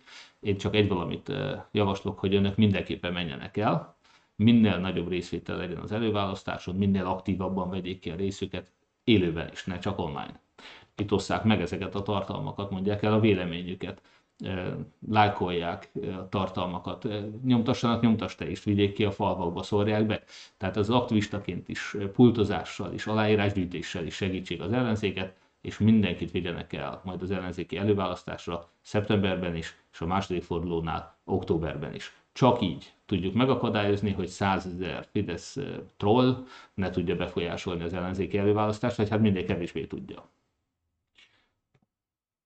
Nos, akkor áttérünk a harmadik témánkra, és innentől kezdve kicsit igyekszem majd fölgyorsítani ezt a mai beszámolót, mert nagyon sok apró témánk van. A Covid-dal kapcsolatban egy örömhírem van, én már a címnek azt adtam, hogy vége a harmadik hullámnak. Itt Vásárhelyen és országosan is azt látjuk, és a nemzetközi statisztikák, Our World Data is azt mutatja, hogy mára magyarországi halálozások száma, a napi halálozás az arra a szintre süllyedt, ami a második és a harmadik hullám között volt. Tehát ma, hál' Istennek azt is mondanám, hogy itt Vásárhelyen, a mellékutcákban teljesen indokolatlan már maszkot viselni, megnyitottak a vendéglátóhelyek, ott az asztalnál egyébként is maszk nélkül vagyunk, hozzám hasonlóan rengetegen immár mind a két oltásukat megkapták, és reménykedünk, hogy ez minket véd, legalább kilencvenöt százalékban, ahogy mondják. Én azt gondolom, hogy ez egy nagyon jó hír, és ez sajnos a Fidesz rengeteg inkompetens böszmesége után egy olyan sikertörténetnek köszönhető, hogy az oltásokban nemzetközileg is kiemelkedően jól teljesített Magyarország. Hogyha megnézzük az oltásokat a következő ábrán, bocsánat, még az előzőhöz hozzá szerettem volna tenni, hogy Magyarország a halálozásokban sajnos nagyon hosszú ideig, a harmadik hullámban a nemzetközi csúcsot megdöntötte, tehát Magyarországon haltak meg a legtöbben. Ha az elmúlt másfél évet nézzük, akkor is Magyarország veszítette el egy millió főre tekintve a legtöbb halottat, legtöbb embert, tehát a legrosszabbul védekezett a fideszes kormány, ezt nem lehet tagadni, ez ténykérdés, de mára a napi halálozásban Uruguay, Paraguay és Horvátország is előttünk jár, a korábban előttünk lévő Bosznia-Hercegovina és Észak-Macedónia azok visszábestek, tehát azok még gyorsabban csökkentek, mint mi, még jobban állnak most, de Magyarország így is meredeken lefelé tart a halálozások számában, és ez nagyon jó hír. Hogyha megnézzük az oltakozást, az olt... de, de nagyon nem szeretem ezt a szót, de tehát az oltásokat, ha megnézzük, lehet, hogy csak azért, mert negyvenkilenc évet megéltem, úgyhogy nem hallottam előtte ezt a szót, és most hallom. No, tehát ha megnézzük az oltások számát, amit naponta beadnak száz lakosra vetítve, akkor azt látjuk, hogy minden századik lakos körül mozgott. Tehát volt, amikor több mint egy százalék a lakosságnak kapott egy nap oltást, ez plusz-minusz egy húsz százalékkal ingadozott az elmúlt hetekben, ő egy hónapban. Itt azt látjuk, tehát kétszer is volt egy-egy kiemelkedő hullám, most lefelé tart ez is. Tehát most egyre kevesebben vesznek fel oltást Magyarországon, és azt szeretném mondani a kedves fideszeseknek, Cseri Tamásnak is, hogy ennek nem a vakcina hiánya az oka. A keleti vakcinák nélkül is lenne elég oltóanyag Magyarországon. Most ebben a hónapban megmutatták az emberek azt, hogy ha Pfizer vakcinát kaphatnak, akkor tömegével álltak sorba. Pont a Fidesz nagyon jól tudta és élt, sőt visszaélt ezzel, amikor egy foci meccsről volt szó, akkor fel tudta kínálni a Pfizer vakcinákat. Mindig akár egy millióval több vakcina van Magyarországon, mint, mint amennyit éppen felhasználtak már, tehát bőven vannak tartalékok. A nyugati országok, akik egyik Európai Unióban nem használtak keleti vakcinákat, és mégis sokkal kisebb a halálozás is. De rendben van, Magyarország tehát a keleti oltóanyagokkal együtt érte el az átoltottságnak azt a szintjét, ami mára azt gondolom a halálozásokat is levitte, és ez nagyon komoly eredmény. Most pedig a csökkenő napi oltások száma azt mutatja, hogy nem az oltóanyag hiányzik, hanem az ezt vállaló ember, tehát azok, akik készen állnak oltást kapni. Ebben én eddig is mindent megtettem, most is mindent meg fogok tenni azért, hogy önöket biztassam arra, hogy jelentkezzenek, regisztráljanak oltásra, vegyék fel. Én nekem most már minden tizennyolc év feletti gyermekem, öt gyermekem is megkapta az első oltását, nem csak a feleségem és jó magam, akik megkaptuk a másodikat is. Bármilyen oltóanyagot elfogadunk, a gyermekeim és én is elfogadunk bármilyen oltóanyagot természetesen. Nagyon, nagyon örültem, hogy speciál én nem kínait kaptam éppen, hanem Modernát, de ha éppen kínait kaptam volna, azt is elfogadtam volna, mert az is jobb, mint a semmi, az is jobb, mint a Covid. Nos, tehát jól áll Magyarország az oltások tekintetében, hogyha az átoltottságot nézzük, akkor is az én általam kiválasztott vizsgált országok közül Magyarország nagyon jól áll, közel ötven százaléka a lakosságnak már megkapta az első oltását, én azt gondolom, hogy ezt át is fogjuk lépni ugye hamarosan. Előttünk csak az Egyesült Királyság, Anglia és Izrael van, az Egyesült Államokkal oda-vissza előztük egymást, most éppen mi vagyunk egy picivel előrébb, ez mindenképpen nagyon jó, bennünket majd követ, ugye itt az én általam vizsgált országok közül Németország, Szerbia, Ausztria, stb. Jönnek föl, úton fognak érni, biztos vagyok benne. A hajlandóságot említettem, itt van egy ábra, ugyanezen az adatbázison tanulmányozható. Itt Anglia példáját mutatja, hogy hogy alakult. Hát azok, akik egyáltalán nem hajlandóak oltást kapni, ezek a piros színnel vannak jelölve, és itt mutatjuk, hogy január harmincegyedike óta április harmincadikáig hónapról hónapra hogyan alakult, alig csökken ezeknek a száma, sőt, igazából nem változik. Van egy olyan bizonytalan rész, ami csökken, tehát összességében így azok, akik szeretnének vakcinát kapni, azok enyhén növekszenek, de mindenképpen nyolcvan százalék fölött indult, és most sincsen kilencven közelébe se.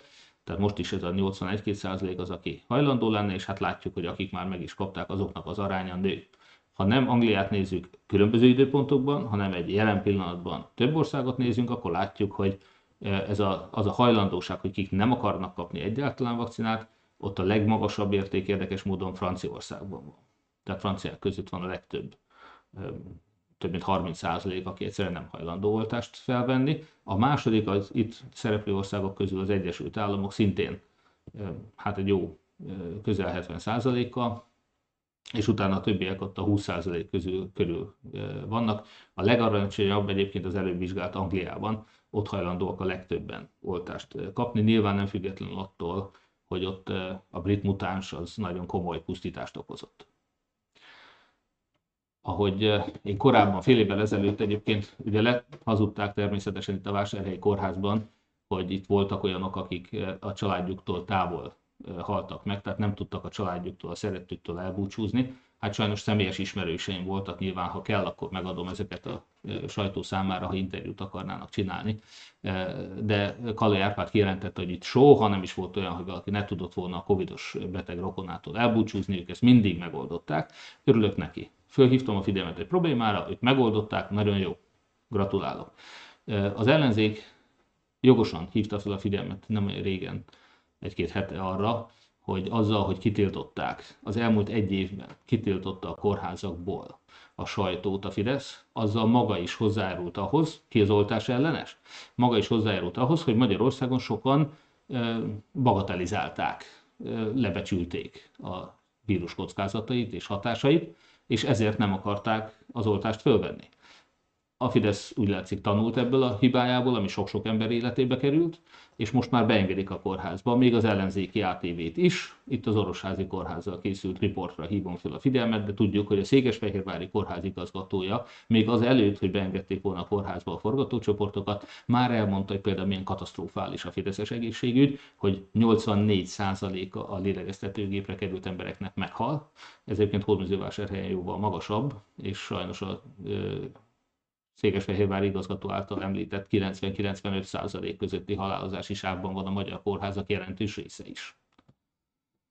És akkor itt van Cseri Tamásnak egy aranyos hirdetése, természetesen a Fidesz hirdeti több fronton is, ezt a Promenád is hirdeti, mint látják itt egy következő kockában is, ahol megpróbálják azt mondani, hogy én próbáltam lebeszélni bárkit is. Nos, a keleti vakcinákat, amikor én kritizáltam, most is fogom kritizálni. Most is azt gondolom, hogy nem Szijjártó Péternek kellett volna eldönteni, hanem az o gé i-nek, az Európai Gyógyszerészeti Ügynökségnek kellett volna eldönteni, hogy melyik vakcinát lehet beadni Magyarországon, és nem Szijjártó Péternek. A másik az, hogy Szijjártó Péter azt hazudta, hogy tizennégy európai ország nála érdeklődött és próbált kínai vakcinát szerezni, azóta sem engedélyezték egyikben sem. Óriási diplomáciai nyomást helyeztek a Szijjártó Péterék a szomszéd Szlovéniára, Szlovákiára, Csehországra, hogy orosz vakcinát, Sputnikot is fogadjanak el, hatalmas botrányok voltak belőle. Az orosz vakcinából, nem az, amit itt most idéznek tőlem ebbe a videóban, ugye Cseri Tamás által hirdetett videóban, hogy nem tudjuk, hogy mit kapunk az orosz vakcinával, ez pontosan ez történt, tessék elképzelni. A szlovákok nem azt kapták, amikor szállították, mint ami a mintában volt. Tehát a Sputnik vakcina az nem ugyanaz volt az összetétel a Sputnik vakcinának a bevizsgált mintában és a leszállított dózisokban. Tehát persze, hogy ez ellen az, ellen az ember tiltakozik, és éppen a Fidesznek az abszolút nem szakmai döntései, hanem politikai döntései, ami ellen mindig tiltakoztunk, az okozták azt, hogy sajnos nagyon kevesen bíztak még ezekben a vakcinákban is. Azt is tudjuk, hogy több országban, Szerbiában, Egyesült Arab Emírségekben, amire hivatkoznak, hogy egymillió ember már meg volt beoltva a kínai Sinopharm vakcinával, ott azt is megnézték, hogy nagyon sokaknál nem alakult ki megfelelő immunitás, és ezért harmadik oltást is beadtak. Na hát ezeket a Fidesz miért nem mondja el?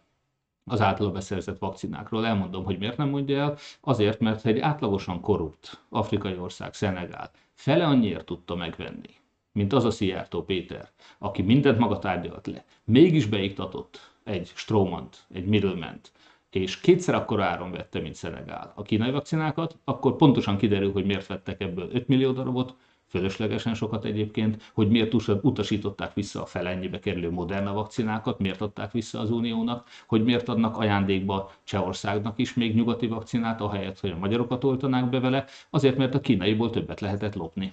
Ennek ilyen egyszerű magyarázata van, hogy a kínai vakcinát, amit vásárolnak, annak az ötven százalékát, húsz-huszonöt milliárd forintot ellopták. Ez ilyen egyszerű.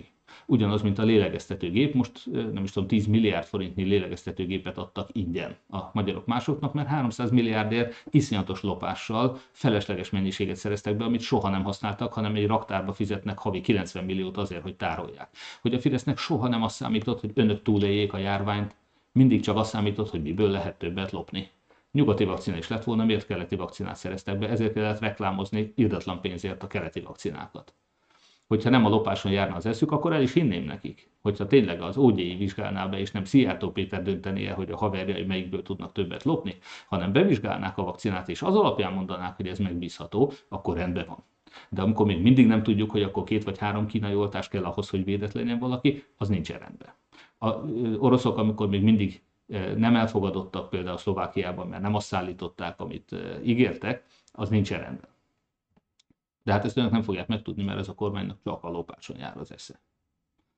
No, áttérünk a következő negyedik pontra, a hihetetlen, egészen sokkoló törvényjavaslat, amit egy Vörös László nevű fideszes nyújtott be, szokás szerint meglepő hirtelenséggel, nevezetesen, hogy az önkormányzati ingatlan állományt, a lakásállományt most a felbecsült értéknek tíz-harminc százaléka között, tehát az azt jelenti, hogy a harmad és tizedár közötti diszkontáron megvehetnék azok, akik bent laknak, független az attól, hogy mennyi ide laknak ott, független attól, hogy ez határozatlan vagy határozott idei szerződés, és a többi.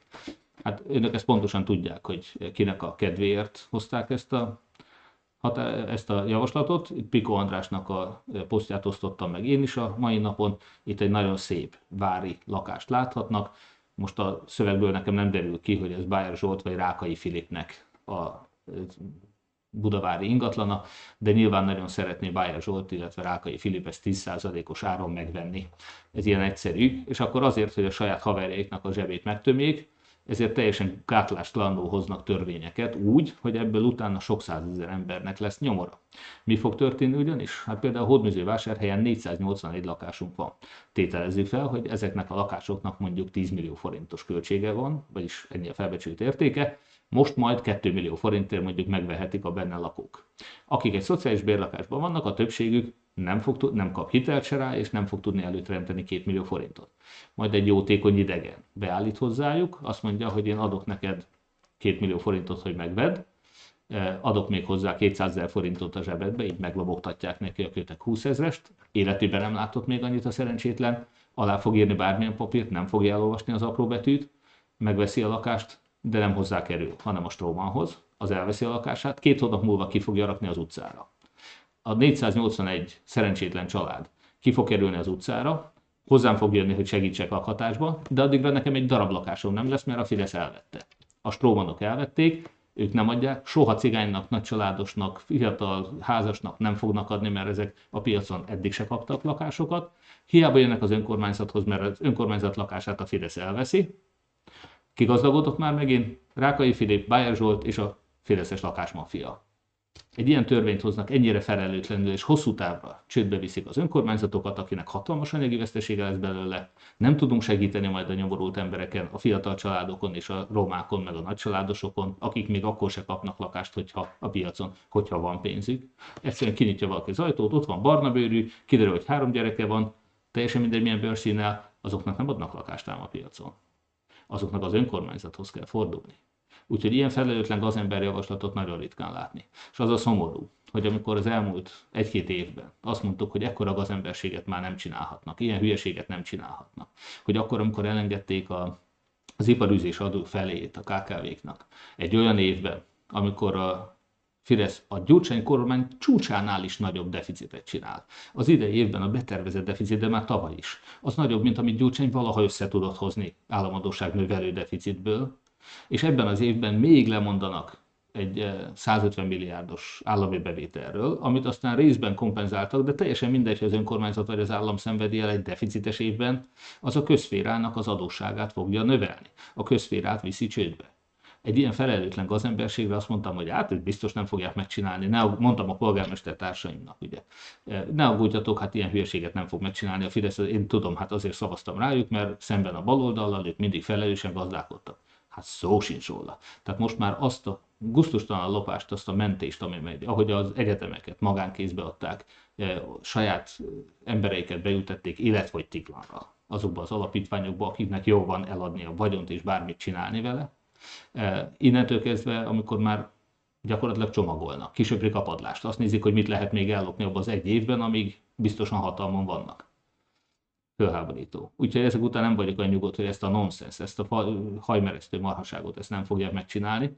Annak viszont örülök, hogy több fideszes polgármester is felszólalt ellene. Nem is én neveztem marhaságnak, hanem a tizenhatodik kerületi fideszes polgármester nevezte marhaságnak a fideszes javaslatot. Nyelvtudás szága. Ezen a héten ez volt az egyik nagy történet.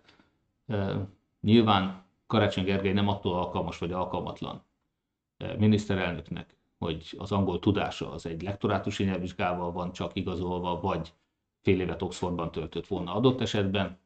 Tóka Gábor például, a cé e u-n tanító Tóka Gábor elmondta, hogy Karácsony Gergely az ő tanítványaként az angol nyelvű szakirodalmat rendszeresen olvasta és fölkészült belőle.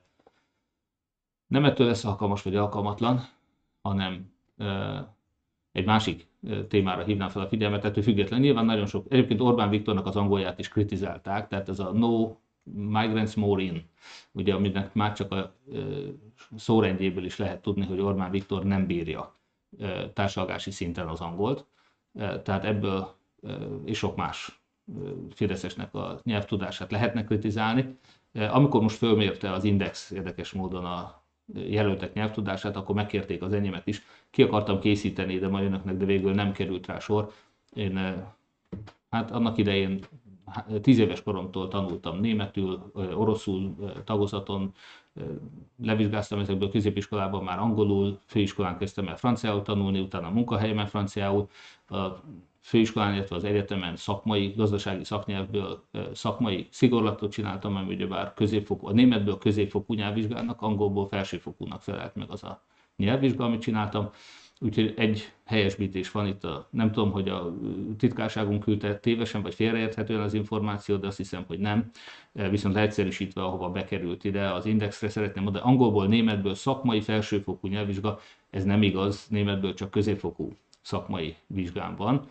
A közgázról, az angol az igaz, angolból egyébként van még egy I E L T S, a British Council-nak a nyelvvizsgája, úgy szintén azt a bevándorláshoz kérték a kanadaiak, ugyanígy van egy francia párizsi kereskedelmi és iparkamarás nyelvvizsgám is, amit szintén a kanadai hatóságok egyedül azt fogadták el francia nyelvtudás igazolására, meg az ottani kinti hatóságoknak van egy magyarra egyébként később honosított nyelvvizsgám, franciából, illetve hát több, DELF négy fokozata, DELF két fokozata, tehát ezeket a nyelvvizsgákat szereztem. Én sokáig tanultam oroszul, öt hónapig finnül, három évig spanyolul, de ezekkel nem beszélek. Nagyon sokat értek belőle, meg sok mindent felismerek, ha olvasok, de ezeket én nem beszélem, vagy csak udvariassági formulákat. Ami egyébként én ennek kapcsán megosztottam önökkel, nagyon jó ötletnek tartanám, hogyha úgy, ahogy én is, amikor Romániába, Erdélybe megyek, ott nagyon hasznos. Egy mulțumesc, bună ziua, la revedere és a többi la revedere kifejezések. Tehát, hogy legalább a számokat, egy-két a táblákat el tudjuk olvasni, akár az erdőben, akár az utakon. Ezeket a kifejezéseket érdemes tudni szlovákul, szerbül és románul is. Véleményem szerint ez igen hasznos, és egymás kultúrának a megismerése is közelebb tudna hozni bennünket egymáshoz. Hatodik pontban szerettem volna megemlíteni, hogy most már nincs technikai akadálya, hogy viták induljanak. A Partizánon elindult ez a sorozat Tordai Bence és Berg Dániel, a budapesti négyes körzet jelöltjének a vitájával. Nagyon sajnálom, hogy Kálmán Olga, akit egyébként szintén támogattunk, bár a helyi Kossuth-körünk az Tordai Bencét támogatja nagyobb, elég nagy arányban. Nagyon örülök annak, hogy volt vita, és Kálmán Olgát is csak bíztatni tudom. Kálmán Olga az, ország, bocsánat, az Országos Előválasztási Választási Bizottság azon véleményére hivatkozva nem ment el erre a vitára, hogy majd július huszonhatodika után legyenek a viták, mert akkorra lesz meg az összes jelölt. Nem a jogi, hanem a, nem a technikai kérdést, hanem a pragmatikus oldalát nézem megint csak. Mi szolgálja Orbán Viktor leváltását? Hát azt szolgálja, ha minél hamarabb elkezdődnek ezek a viták. Egyrészt azért, mert valószínűleg ebben a körzetben például sok esélyes jelölt már nem várható, másrészt azért, mert ezeken a vitákon még a fideszesek is meggyőződhetnek arról, hogy ezek a jelöltek mennyivel jobbak, mint a Fidesz jelöltjei, hogy az a program, amit az ellenzék kínál, mennyivel jobb, mint a Fidesz programja, tehát nekünk minél több ilyen vitára van szükségünk. Ezek a viták azok, a miniszterelnök jelölti viták különösen, amelyek még a fideszes szavazókhoz is el fognak jutni. Ha le akarjuk váltani Orbán Viktort, akkor már holnap el kell kezdeni ezeket a vitákat, és minél több legyen belőle, mert ez ad esélyt arra, hogy a bizonytalanokat, a fideszeseket meggyőzzük, hogy nekik is jobb lesz, hogyha kétezer-huszonkettőben immár nem Orbán Viktor alakít kormányt, az ő körzetükben pedig nem fideszes lesz a képviselő. Úgyhogy nagyon örülök, hogy a Partizán ezt a vitát, amit itt reklámoztak egy videóval is, nyilván én is megnéztem egy részét, ennek nagyobb részét, ezt minél hamarabb lefolytatják. És Kálmán Olgát is kérem, mindenki mást is, hogy álljanak ki és vitatkozzanak. Nem a saját győzelme miatt, az engem nyilván személyesen kevésbé érdekel, hogy adott Kálmán Olga, vagy Tordai Bence, vagy Berg Dániel dönt, mindegyik nagyon jó lesz abban a körzetben. Az számít, hogy ezekkel a vitákkal az ellenzéki győzelmet segítik elő. Úgyhogy ezért kell elindulni. Hetedik pontként szerettem volna beszámolni önöknek, hogy tegnap Békés Csabán az em em em támogatásáról biztosította Mikóni hírbeáltát Gyulán, és az a Momentum jelöltjét, és Tummer János Békés Csabán a Jobbik jelöltjét. Mindkettejüknek van esély egyébként a győzelemre, ez a körzet olyan.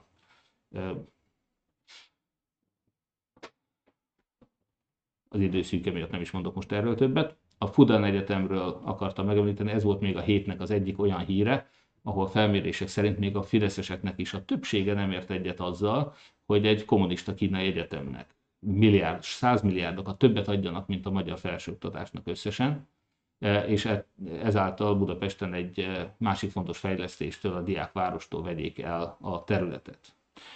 A kilencedik pontban már utaltam rá, hogy feljelentést tettek a fideszesek a buszközlekedés pályáztatása ellen, ugye egy ajánlatkérést folytattunk le, ahol Jován Gyula akármennyire is fájz a Fidesznek, a Volánnak a sokkal kevesebb kilométerével szemben ebben a fordulóban húsz millió forinttal jobb ajánlatot adott, és még a második ajánlatnál is tíz millióval jobban többet adott, kevesebbet adott, tehát jobb árat adott. Úgyhogy ha a Fidesz ebben korrupciót lát, akkor mit mondhatnánk Lázár Jánosnak azonnak beszerzéseire, ahol az ő rokonsága fillére szinte el tudta találni a becsült maximális összeget, és hogy érdemi verseny láthatóan nem is volt.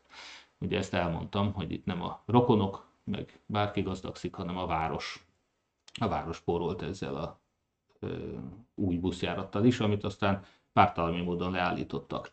Az ingyenes buszközlekedésről ö, szerettem volna még megosztani önöknek a Joványbusznak ezt a Facebook posztját. Azt írja, hogy húsz nap múlva újraindulnak a járataink. Kezdés június ötödikén. Nagyon várják már, hogy újra dolgozzanak, és reméljük, hogy mi is várjuk. Hát mi nagyon várjuk őket, és csak remélni tudom, hogy Lázár János és Juhász Tünde nem fog keresztbe tenni újra. A ingyenes buszjáratoknak Hódmezővásárhelyen optimalizált útvonalon, amivel egy-egy porcelángyári dolgozó ötvennégyezer forintot takarít meg nettó évente. Úgyhogy nagy gonoszság kell ahhoz, hogy valaki ezt leállítsa. Nem fogok belemenni, de ajánlom önöknek a figyelmébe a pártállami jogrendszernek a leváltását és a jogállamhoz való visszatérést. Több újságíró firtatta ezt, hogy hogy lehet jogállami módszerekkel helyreállítani a jogállamot. Én ragaszkodom hozzá, és nagyon szépen elmondták Fleck Zoltán, Bárándi Péter, legutóbb talán Lengyel László, és leginkább Vörös Imre, hogy ennek pontosan milyen menetrend és technikája van. Ajánlom önöknek a figyelmébe. Itt ugye a Demokráciát és jogállami alkotmányosságot című cikknek, ami a Népszaván jelent meg, a négy szerzőjét soroltam fel, csak egy kiemelést olvasok fel önöknek. Meg kell hirdetnie a negyedik köztársaság kikiáltását, a köztársasági jogállami alkotmányozás és jogszerű, igazságos és méltányos büntető igazságtétel szándékát, továbbá a köztársasági államformát és az új alkotmány legitimációját megfelelő elkészítés és valóságos társadalmi vita után népszavazással kell megerősíteni. Úgyhogy kezdjük el a vitát arról, hogy hogyan térünk vissza, milyen alkotmány lesz majd, milyen választási rendszer lesz majd, mik azok az intézkedése a Fidesznek, mint például az állami vagyon kiárusítása, a magánéletemek kiátszervezett állami egyetemek, mi az, amit föltétlen és azonnal vissza kell állítani, hogyan fogjuk visszavenni az ellopott vagyont a nemzet számára. Ezekről nagyon fontos már most beszélgetni. Nem elég az, hogy mi tudjuk, van egy titkos tervünk, de majd csak akkor mondjuk el a választás után. Nem legitim. Az egyetlen legitim azt, hogyha ezt előre elmondjuk, és aki az ellenzéki listára szavaz, az pontosan tudja, hogy mi fog történni. Ez erősebb fölhatalmazás, mint a teljesen illegitim fideszes kétharmados törvények.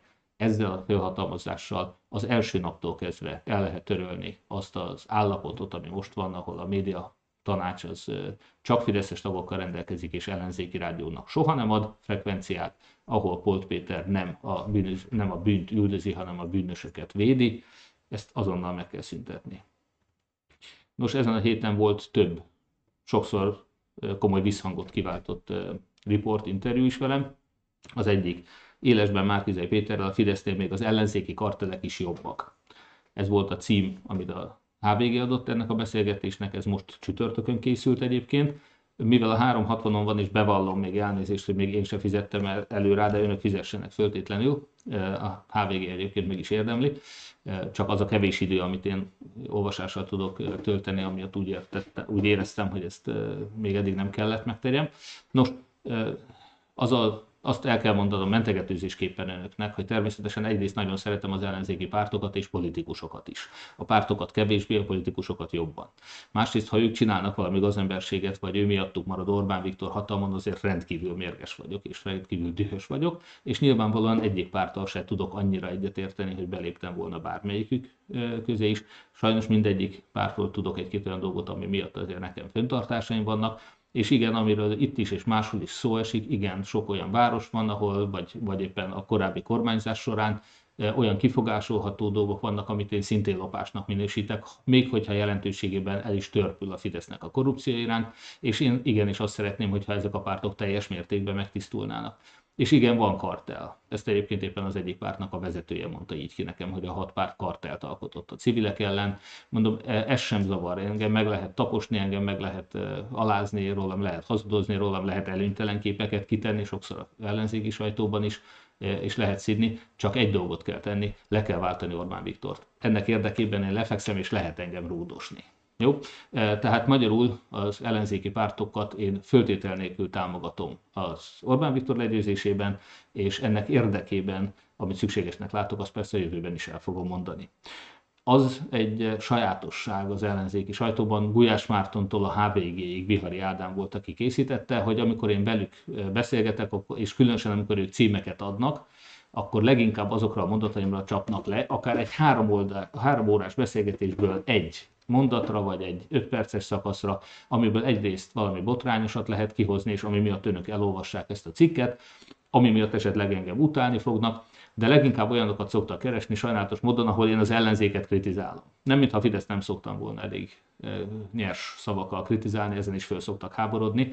E, ugye az aberrált fideszes politikusokról nagyon sokat beszéltem, engem végtelenül fölháborítanak ezek a pedofil bűnözők. E, nagyon sokat szoktam beszélni az ellenzéki esélyekről is, hiszen tűrhetetlen az, hogy az ellenzék önöket becsapja, az ellenzéki pártok önöket becsapva Orbán Viktort hatalmon tartsák. Azt, hogy most az ellenzéki pártok már ilyen sokáig eljutottak, és igazi esélyük van, hogy leváltsák a Fidesz, bár sajnos a medián felmérése szerint még mindig a Fidesz esélyesebb a jövő választáson. Ez annak köszönhető, hogy önökkel együtt én is nagy nyomást gyakoroltam ezekre a pártokra, és bár nem akartak, de beálltak ebbe a sorba. Úgyhogy kérem, segítsenek abban, hogy ezeket a pártokat továbbra is taszítsuk, toljuk abba az irányba, hogy váltsák le a Fidesz, mert maguktól nem fogják. Nos, ö- szerepeltem az á té vé-ben Rácz ká té Mónikával is, és roma felzárkóztatásról, és egy Petra nevű modellprogramról beszéltünk. Nagyon büszke vagyok rá, bár nagyon kevés szó esett róla, és ebből sok minden nem derült ki.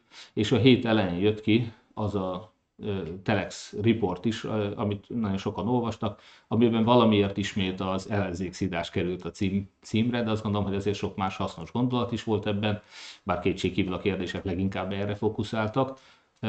Igen, valóban azok az ellenzéki politikusok, akik sokszor ökölrázba elszámoltatást ígérnek, azoknak a pártja eddig nem túl sok mindent mutatott föl, sőt sok esetben az ellenzéki vagy független újságok által megírt, feltárt ellenzéki korrupció ellen egy szót nem szóltak. Én azt gondolom, hogy a hitelességhez az is hozzátartozik, hogy mi mind tisztuljunk meg. Az ellenzékben eltűrjük legalább a korrupciót, ha már a Fidesz eltűri még az ellenzékben is a korrupciót. Egy sajtóközleménnyel folytatom. A héten volt egy levelünk, amelyet kiküldtünk magánszemélyeknek és vállalkozóknak itt Vásárhelyen, és kértük, hogy támogassák a gyermekétkeztetést. Sajnálatos módon a kollégák egy, egy számjegyet kihagytak. Hát ez előfordul, valamit másoltak és rosszul írták. Elnézést kérek érte, nagyon sajnálom, hogy tévedtünk.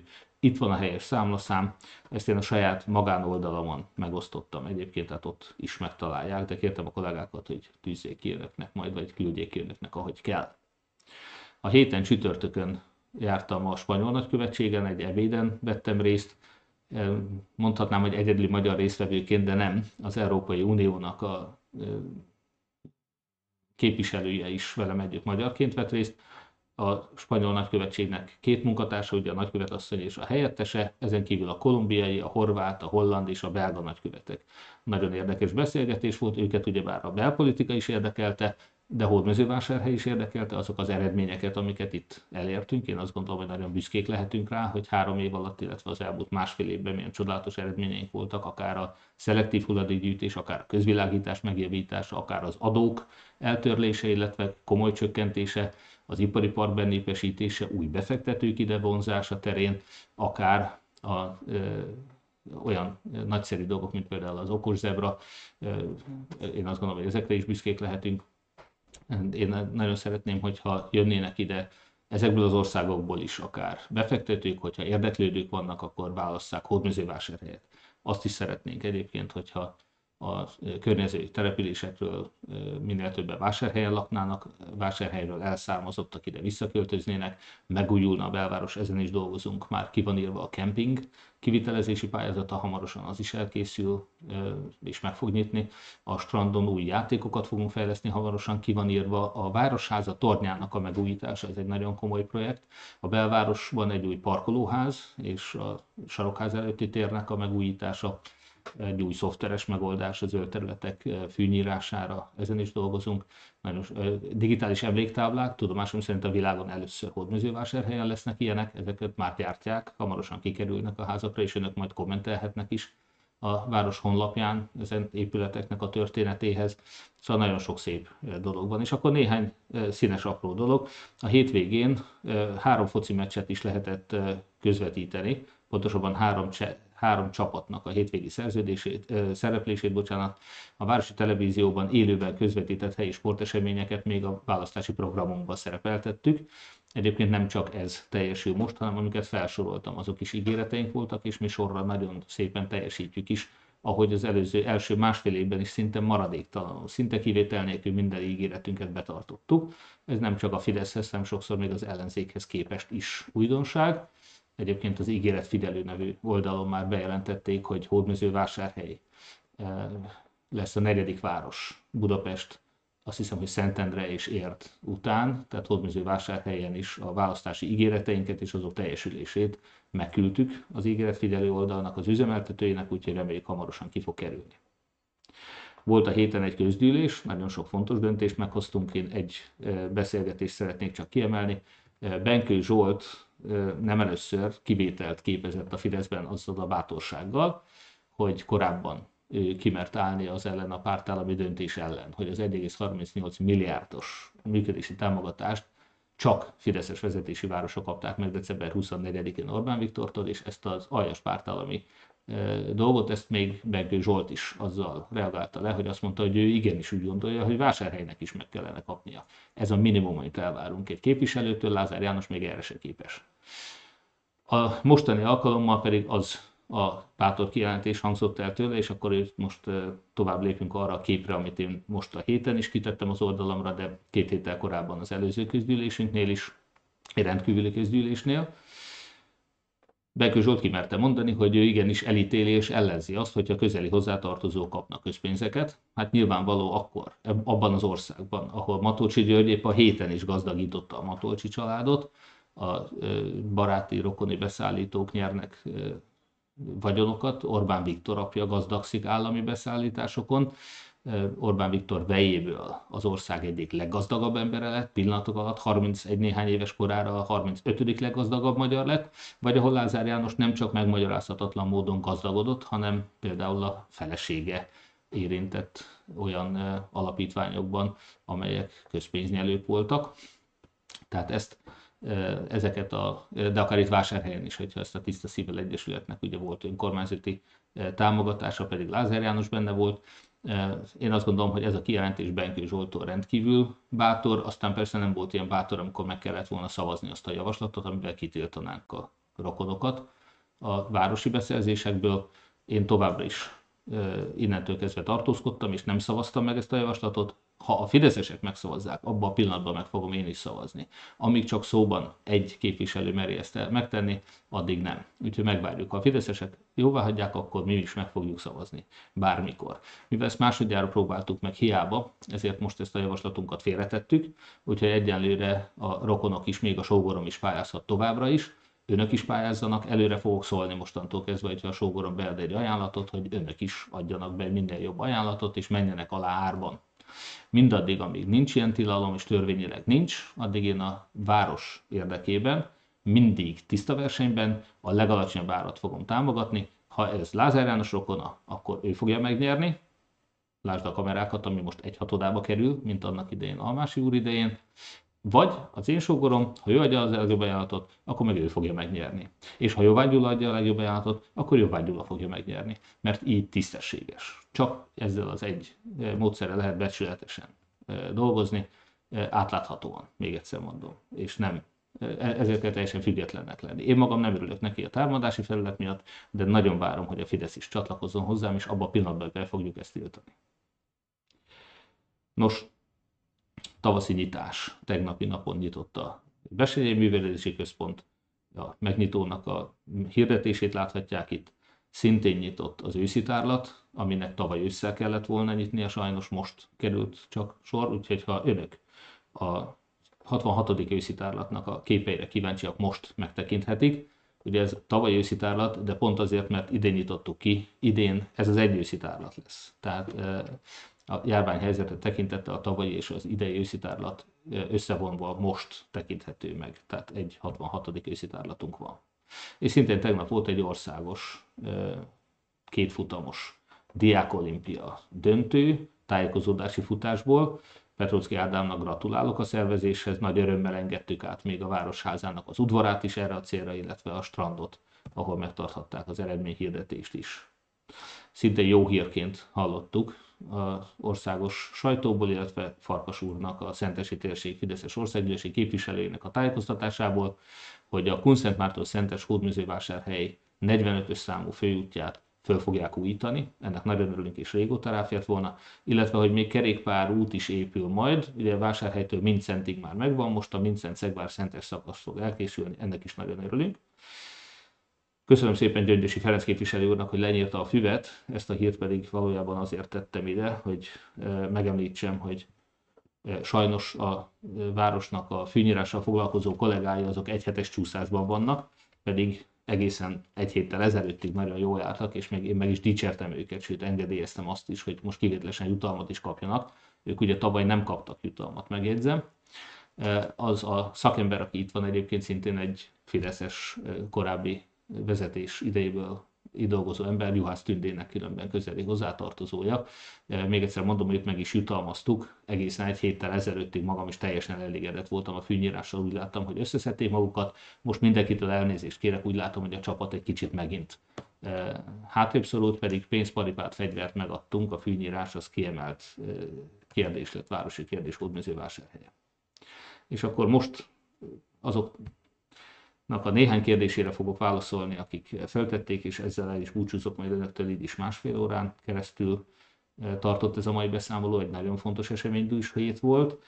Még írásban kaptam egy kérdést arra vonatkozóak, hogy mi lesz a devizahitelesekkel.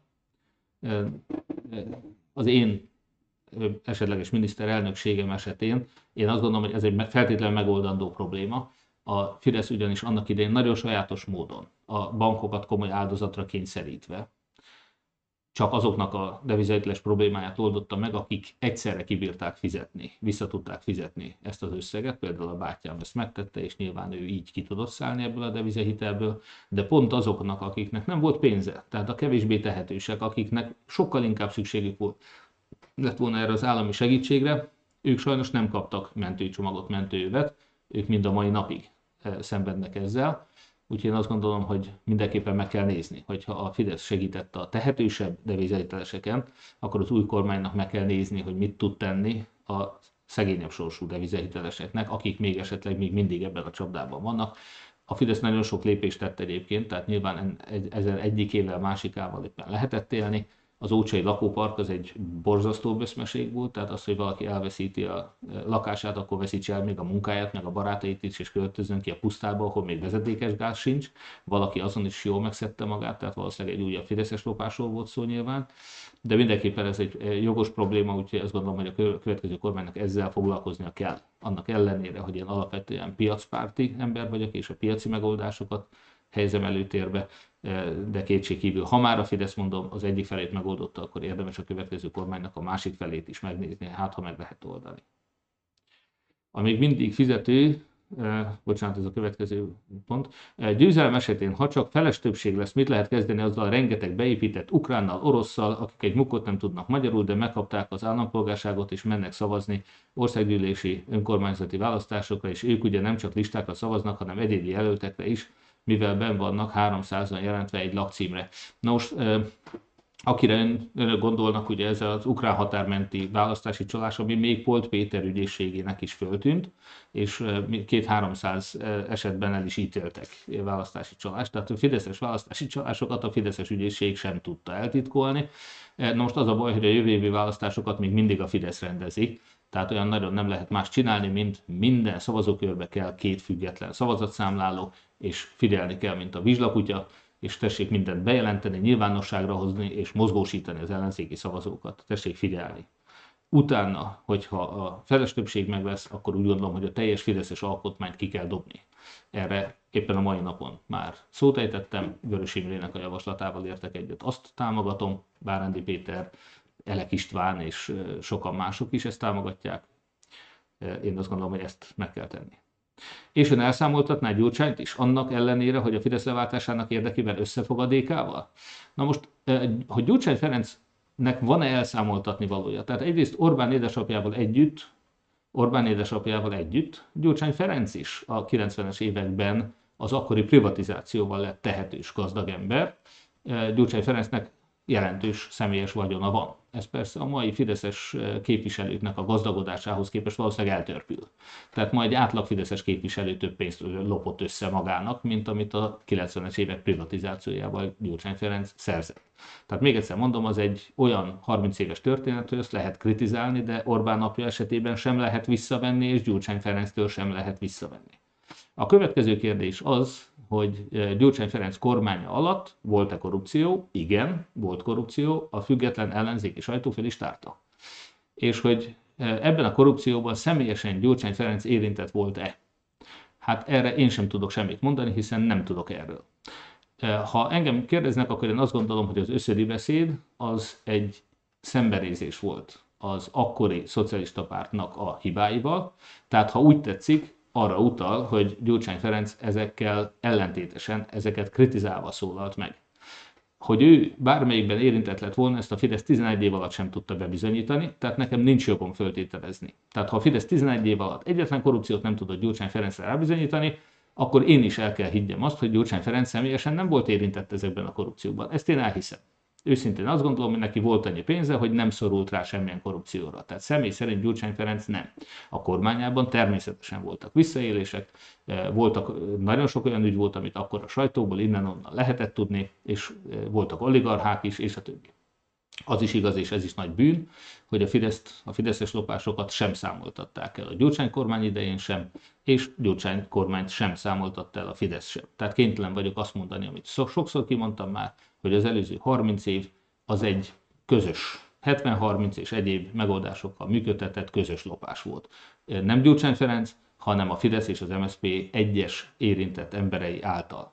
Én tehát személy szerint azt gondolom, ha a Fidesz nem tudta rábizonyítani Gyurcsányra tizenegy év alatt, hogy ebben személyesen érintett lett volna, akkor vagy nem akarta, vagy nem tudta. Nekem semmi olyan jel, jel nincs, hogy Gyurcsány Ferenc akkor gazdagodott volna meg, amikor miniszterelnök lett. Erre semmi bizonyíték nincs.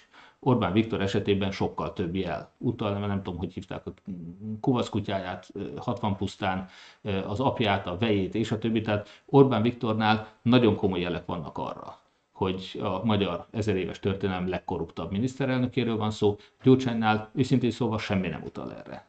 Tehát azt kell mondjam nekem, hogy én nekem nyilvánvalóan nem volt szimpatikus az a kormány, én soha nem fogom Gyurcsány Ferencet személy szerint visszasírni, vagy miniszterelnökké tenni, vagy bármilyen módon az ő pártját is támogatni, nyilván nagyon sok mindenben nem értünk egyet, de személy szerint nem tudok semmi korrupcióról, várom a kedves fideszes bizonyítékokat erre vonatkozóan. Tehát még eddig Orbán Viktor ezt nem tudta bebizonyítani. Az elszámoltatás. Tehát én személy szerint Gyurcsányt, mondom, persze, ha bármilyen bűn kiderül, a legszigorúbban fogunk föllépni. Gyurcsány Ferenc, Orbán, Lázár, bárki ellen. Ahhoz ki kell derülni előbb disznóságoknak, és mondom, én a gyanút azt sokkal inkább látom a batidai kastélyban körvonalazódni, vagy a hatvan pusztai, meg a e, turai kastély, és a többiben. Gyurcsánynál nem látom ezeket. De hogy az ő kormányzata alatt is voltak disznóságok, persze, hogy voltak, és azokat is el kell számoltatni, ugyanis akkor, amikor például a nagybányai polgármester, amikor nem tudott elszámolni a csekély kétszáz milliós vagyonával, mondom, az átlagos Fidesz, az valószínűleg egy fideszes politikus az egy év alatt lop ennél sokkal többet.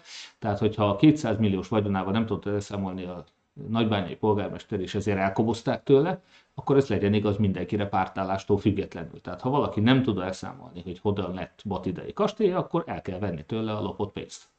Szám, és teljesen mindegy, hogy dé ká-s, em es zé pé-s, el em pé-s, jobbikos vagy fideszes. Teljesen mindegy.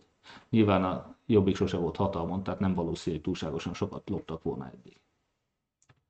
Véleménye szerint várható-e ellenzéki árnyékkormány létrehozása a huszonkettes választások előtt? Én nagyon remélem egyébként, én azt gondolom, hogy ez egy jó ötlet.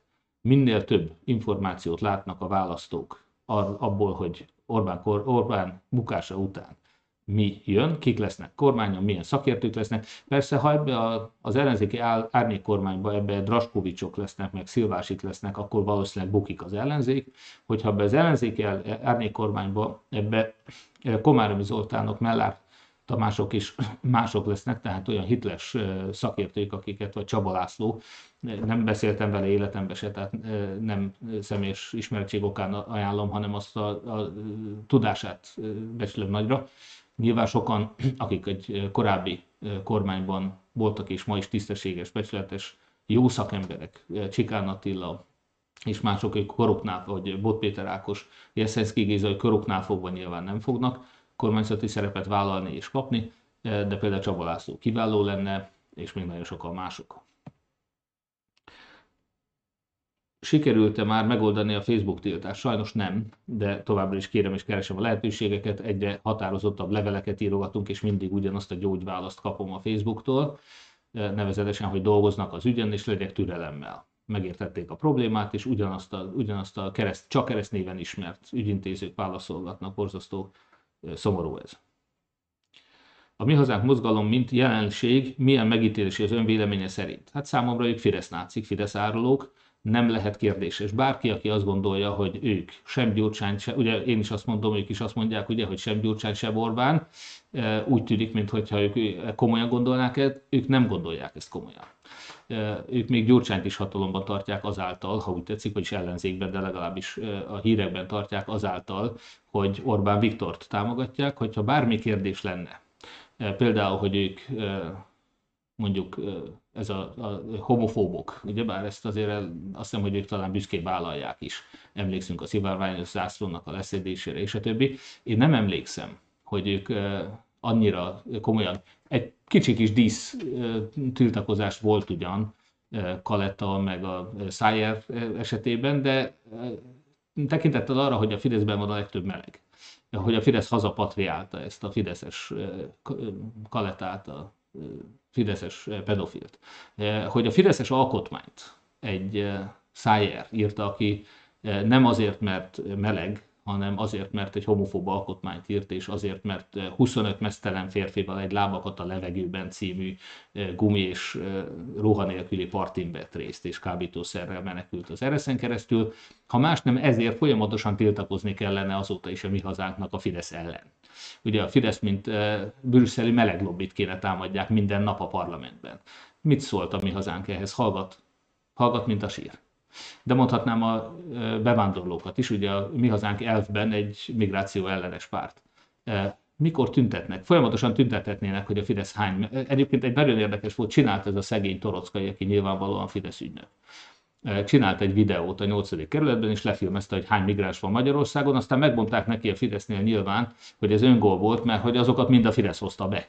Hogy akik itt vannak, azokról neki nem szabad forgatnia, meg nem szabad lázongatnia, mert az mind Fidesz migráns. Soha nem tiltakozott Zaidnafa, soha nem tiltakozott Gruevski, és soha nem tiltakozott az évi ötvenöt ezer betelepített vendégmunkás és egyéb ellen, soha nem tiltakozott a... nem tiltakozik, nem azt mondom, hogy soha nem tiltakozott, bocsánat, de hogy alig nem halljuk a hangját se, hogy tiltakozna a kötvényes migránsok ellen, akiket a Fidesz betelepített, és a többi. És az ellenzéki voltuk az már csak azért is cáfolható azonnal, mert hogyha megnézik az önkormányzati választáson, ha megnézik, hogy azon a településen, ahol a tizenkilenc májusi é pé választáson messze a legjobb eredményt érte el, tizennégy százalékot kapott a Mi Hazánk Törökszentmiklóson, képzeljék el, hogy az önkormányzati választáson még csak el se indult. Hát nyilván a Fidesz nem engedte meg neki. A Fideszes tévébe kimondták a tizenkilenc őszi önkormányzati választás után, hogy jobb lett volna az összefogás, hogy kár volt indítani Mi Hazánkos jelölteket, mert az csak a Fidesztől vitte el szavazatokat. Kiszámolták, hogy az ügynökük, aki kapott tőlük plakátokat az é pé kampányra nyilvánvalóan, a fideszes cégek adtak a Mi Hazánknak plakátfelületeket. Nos, tizenkilenc októberében rájöttek, hogy nagy kár volt, mert tőlük viszi el a szavazatokat, úgyhogy továbbra is nagy sikert. Valószínűleg négy egész kilenc százalékot kívánnak a Mi Hazánknak a huszonkettes választáson, és azt kívánom, hogy az utolsó szálig az összes szavazatot a Fidesztől vigyék el, ugyanis ellenzéki nem fog rájuk szavazni. Nagyon szomorú lennék, ha szavaznak. Ahova bejutottak tizenkilenc októberében Mi Hazánk, minden egyes településen kizárólag a Fidesszel szavaznak együtt minden kérdésben.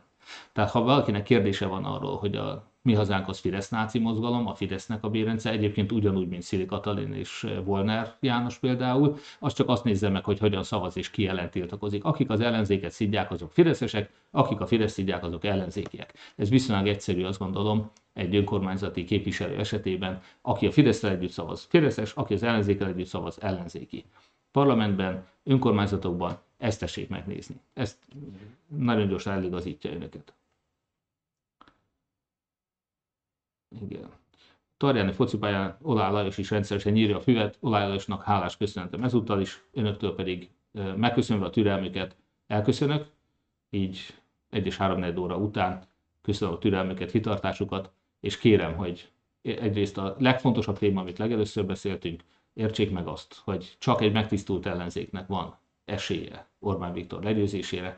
A következő egy évben folyamatosan gyurcsányozni fognak, ez ne vezesse önöket félre. Mondom, amellett, hogy összefogtunk, amellett Karácsony Gergely nem Gyurcsány Ferenc embere, bízzanak bennünk, bízzanak az ellenzékben, az ellenzéki pártokban, a Fidesz eltakarításával a kétezer-tíz előtti korrupció sem térhet vissza. Ha ezt megpróbálnák a pártok, hiszen vannak olyan pártemberek, akik biztos, hogy ezt szeretnék, én leszek a leghangosabb kritikusa ennek a társaságnak, és ha már a Fideszt le, leváltottuk, akkor higgyék el nekem, hogy utána az ellenzéki tolvajokat leváltani már gyerekjáték lesz. Úgyhogy első feladat, váltsuk le a Fideszt. Jó éjszakát kívánok mindenkinek, a viszontlátásra!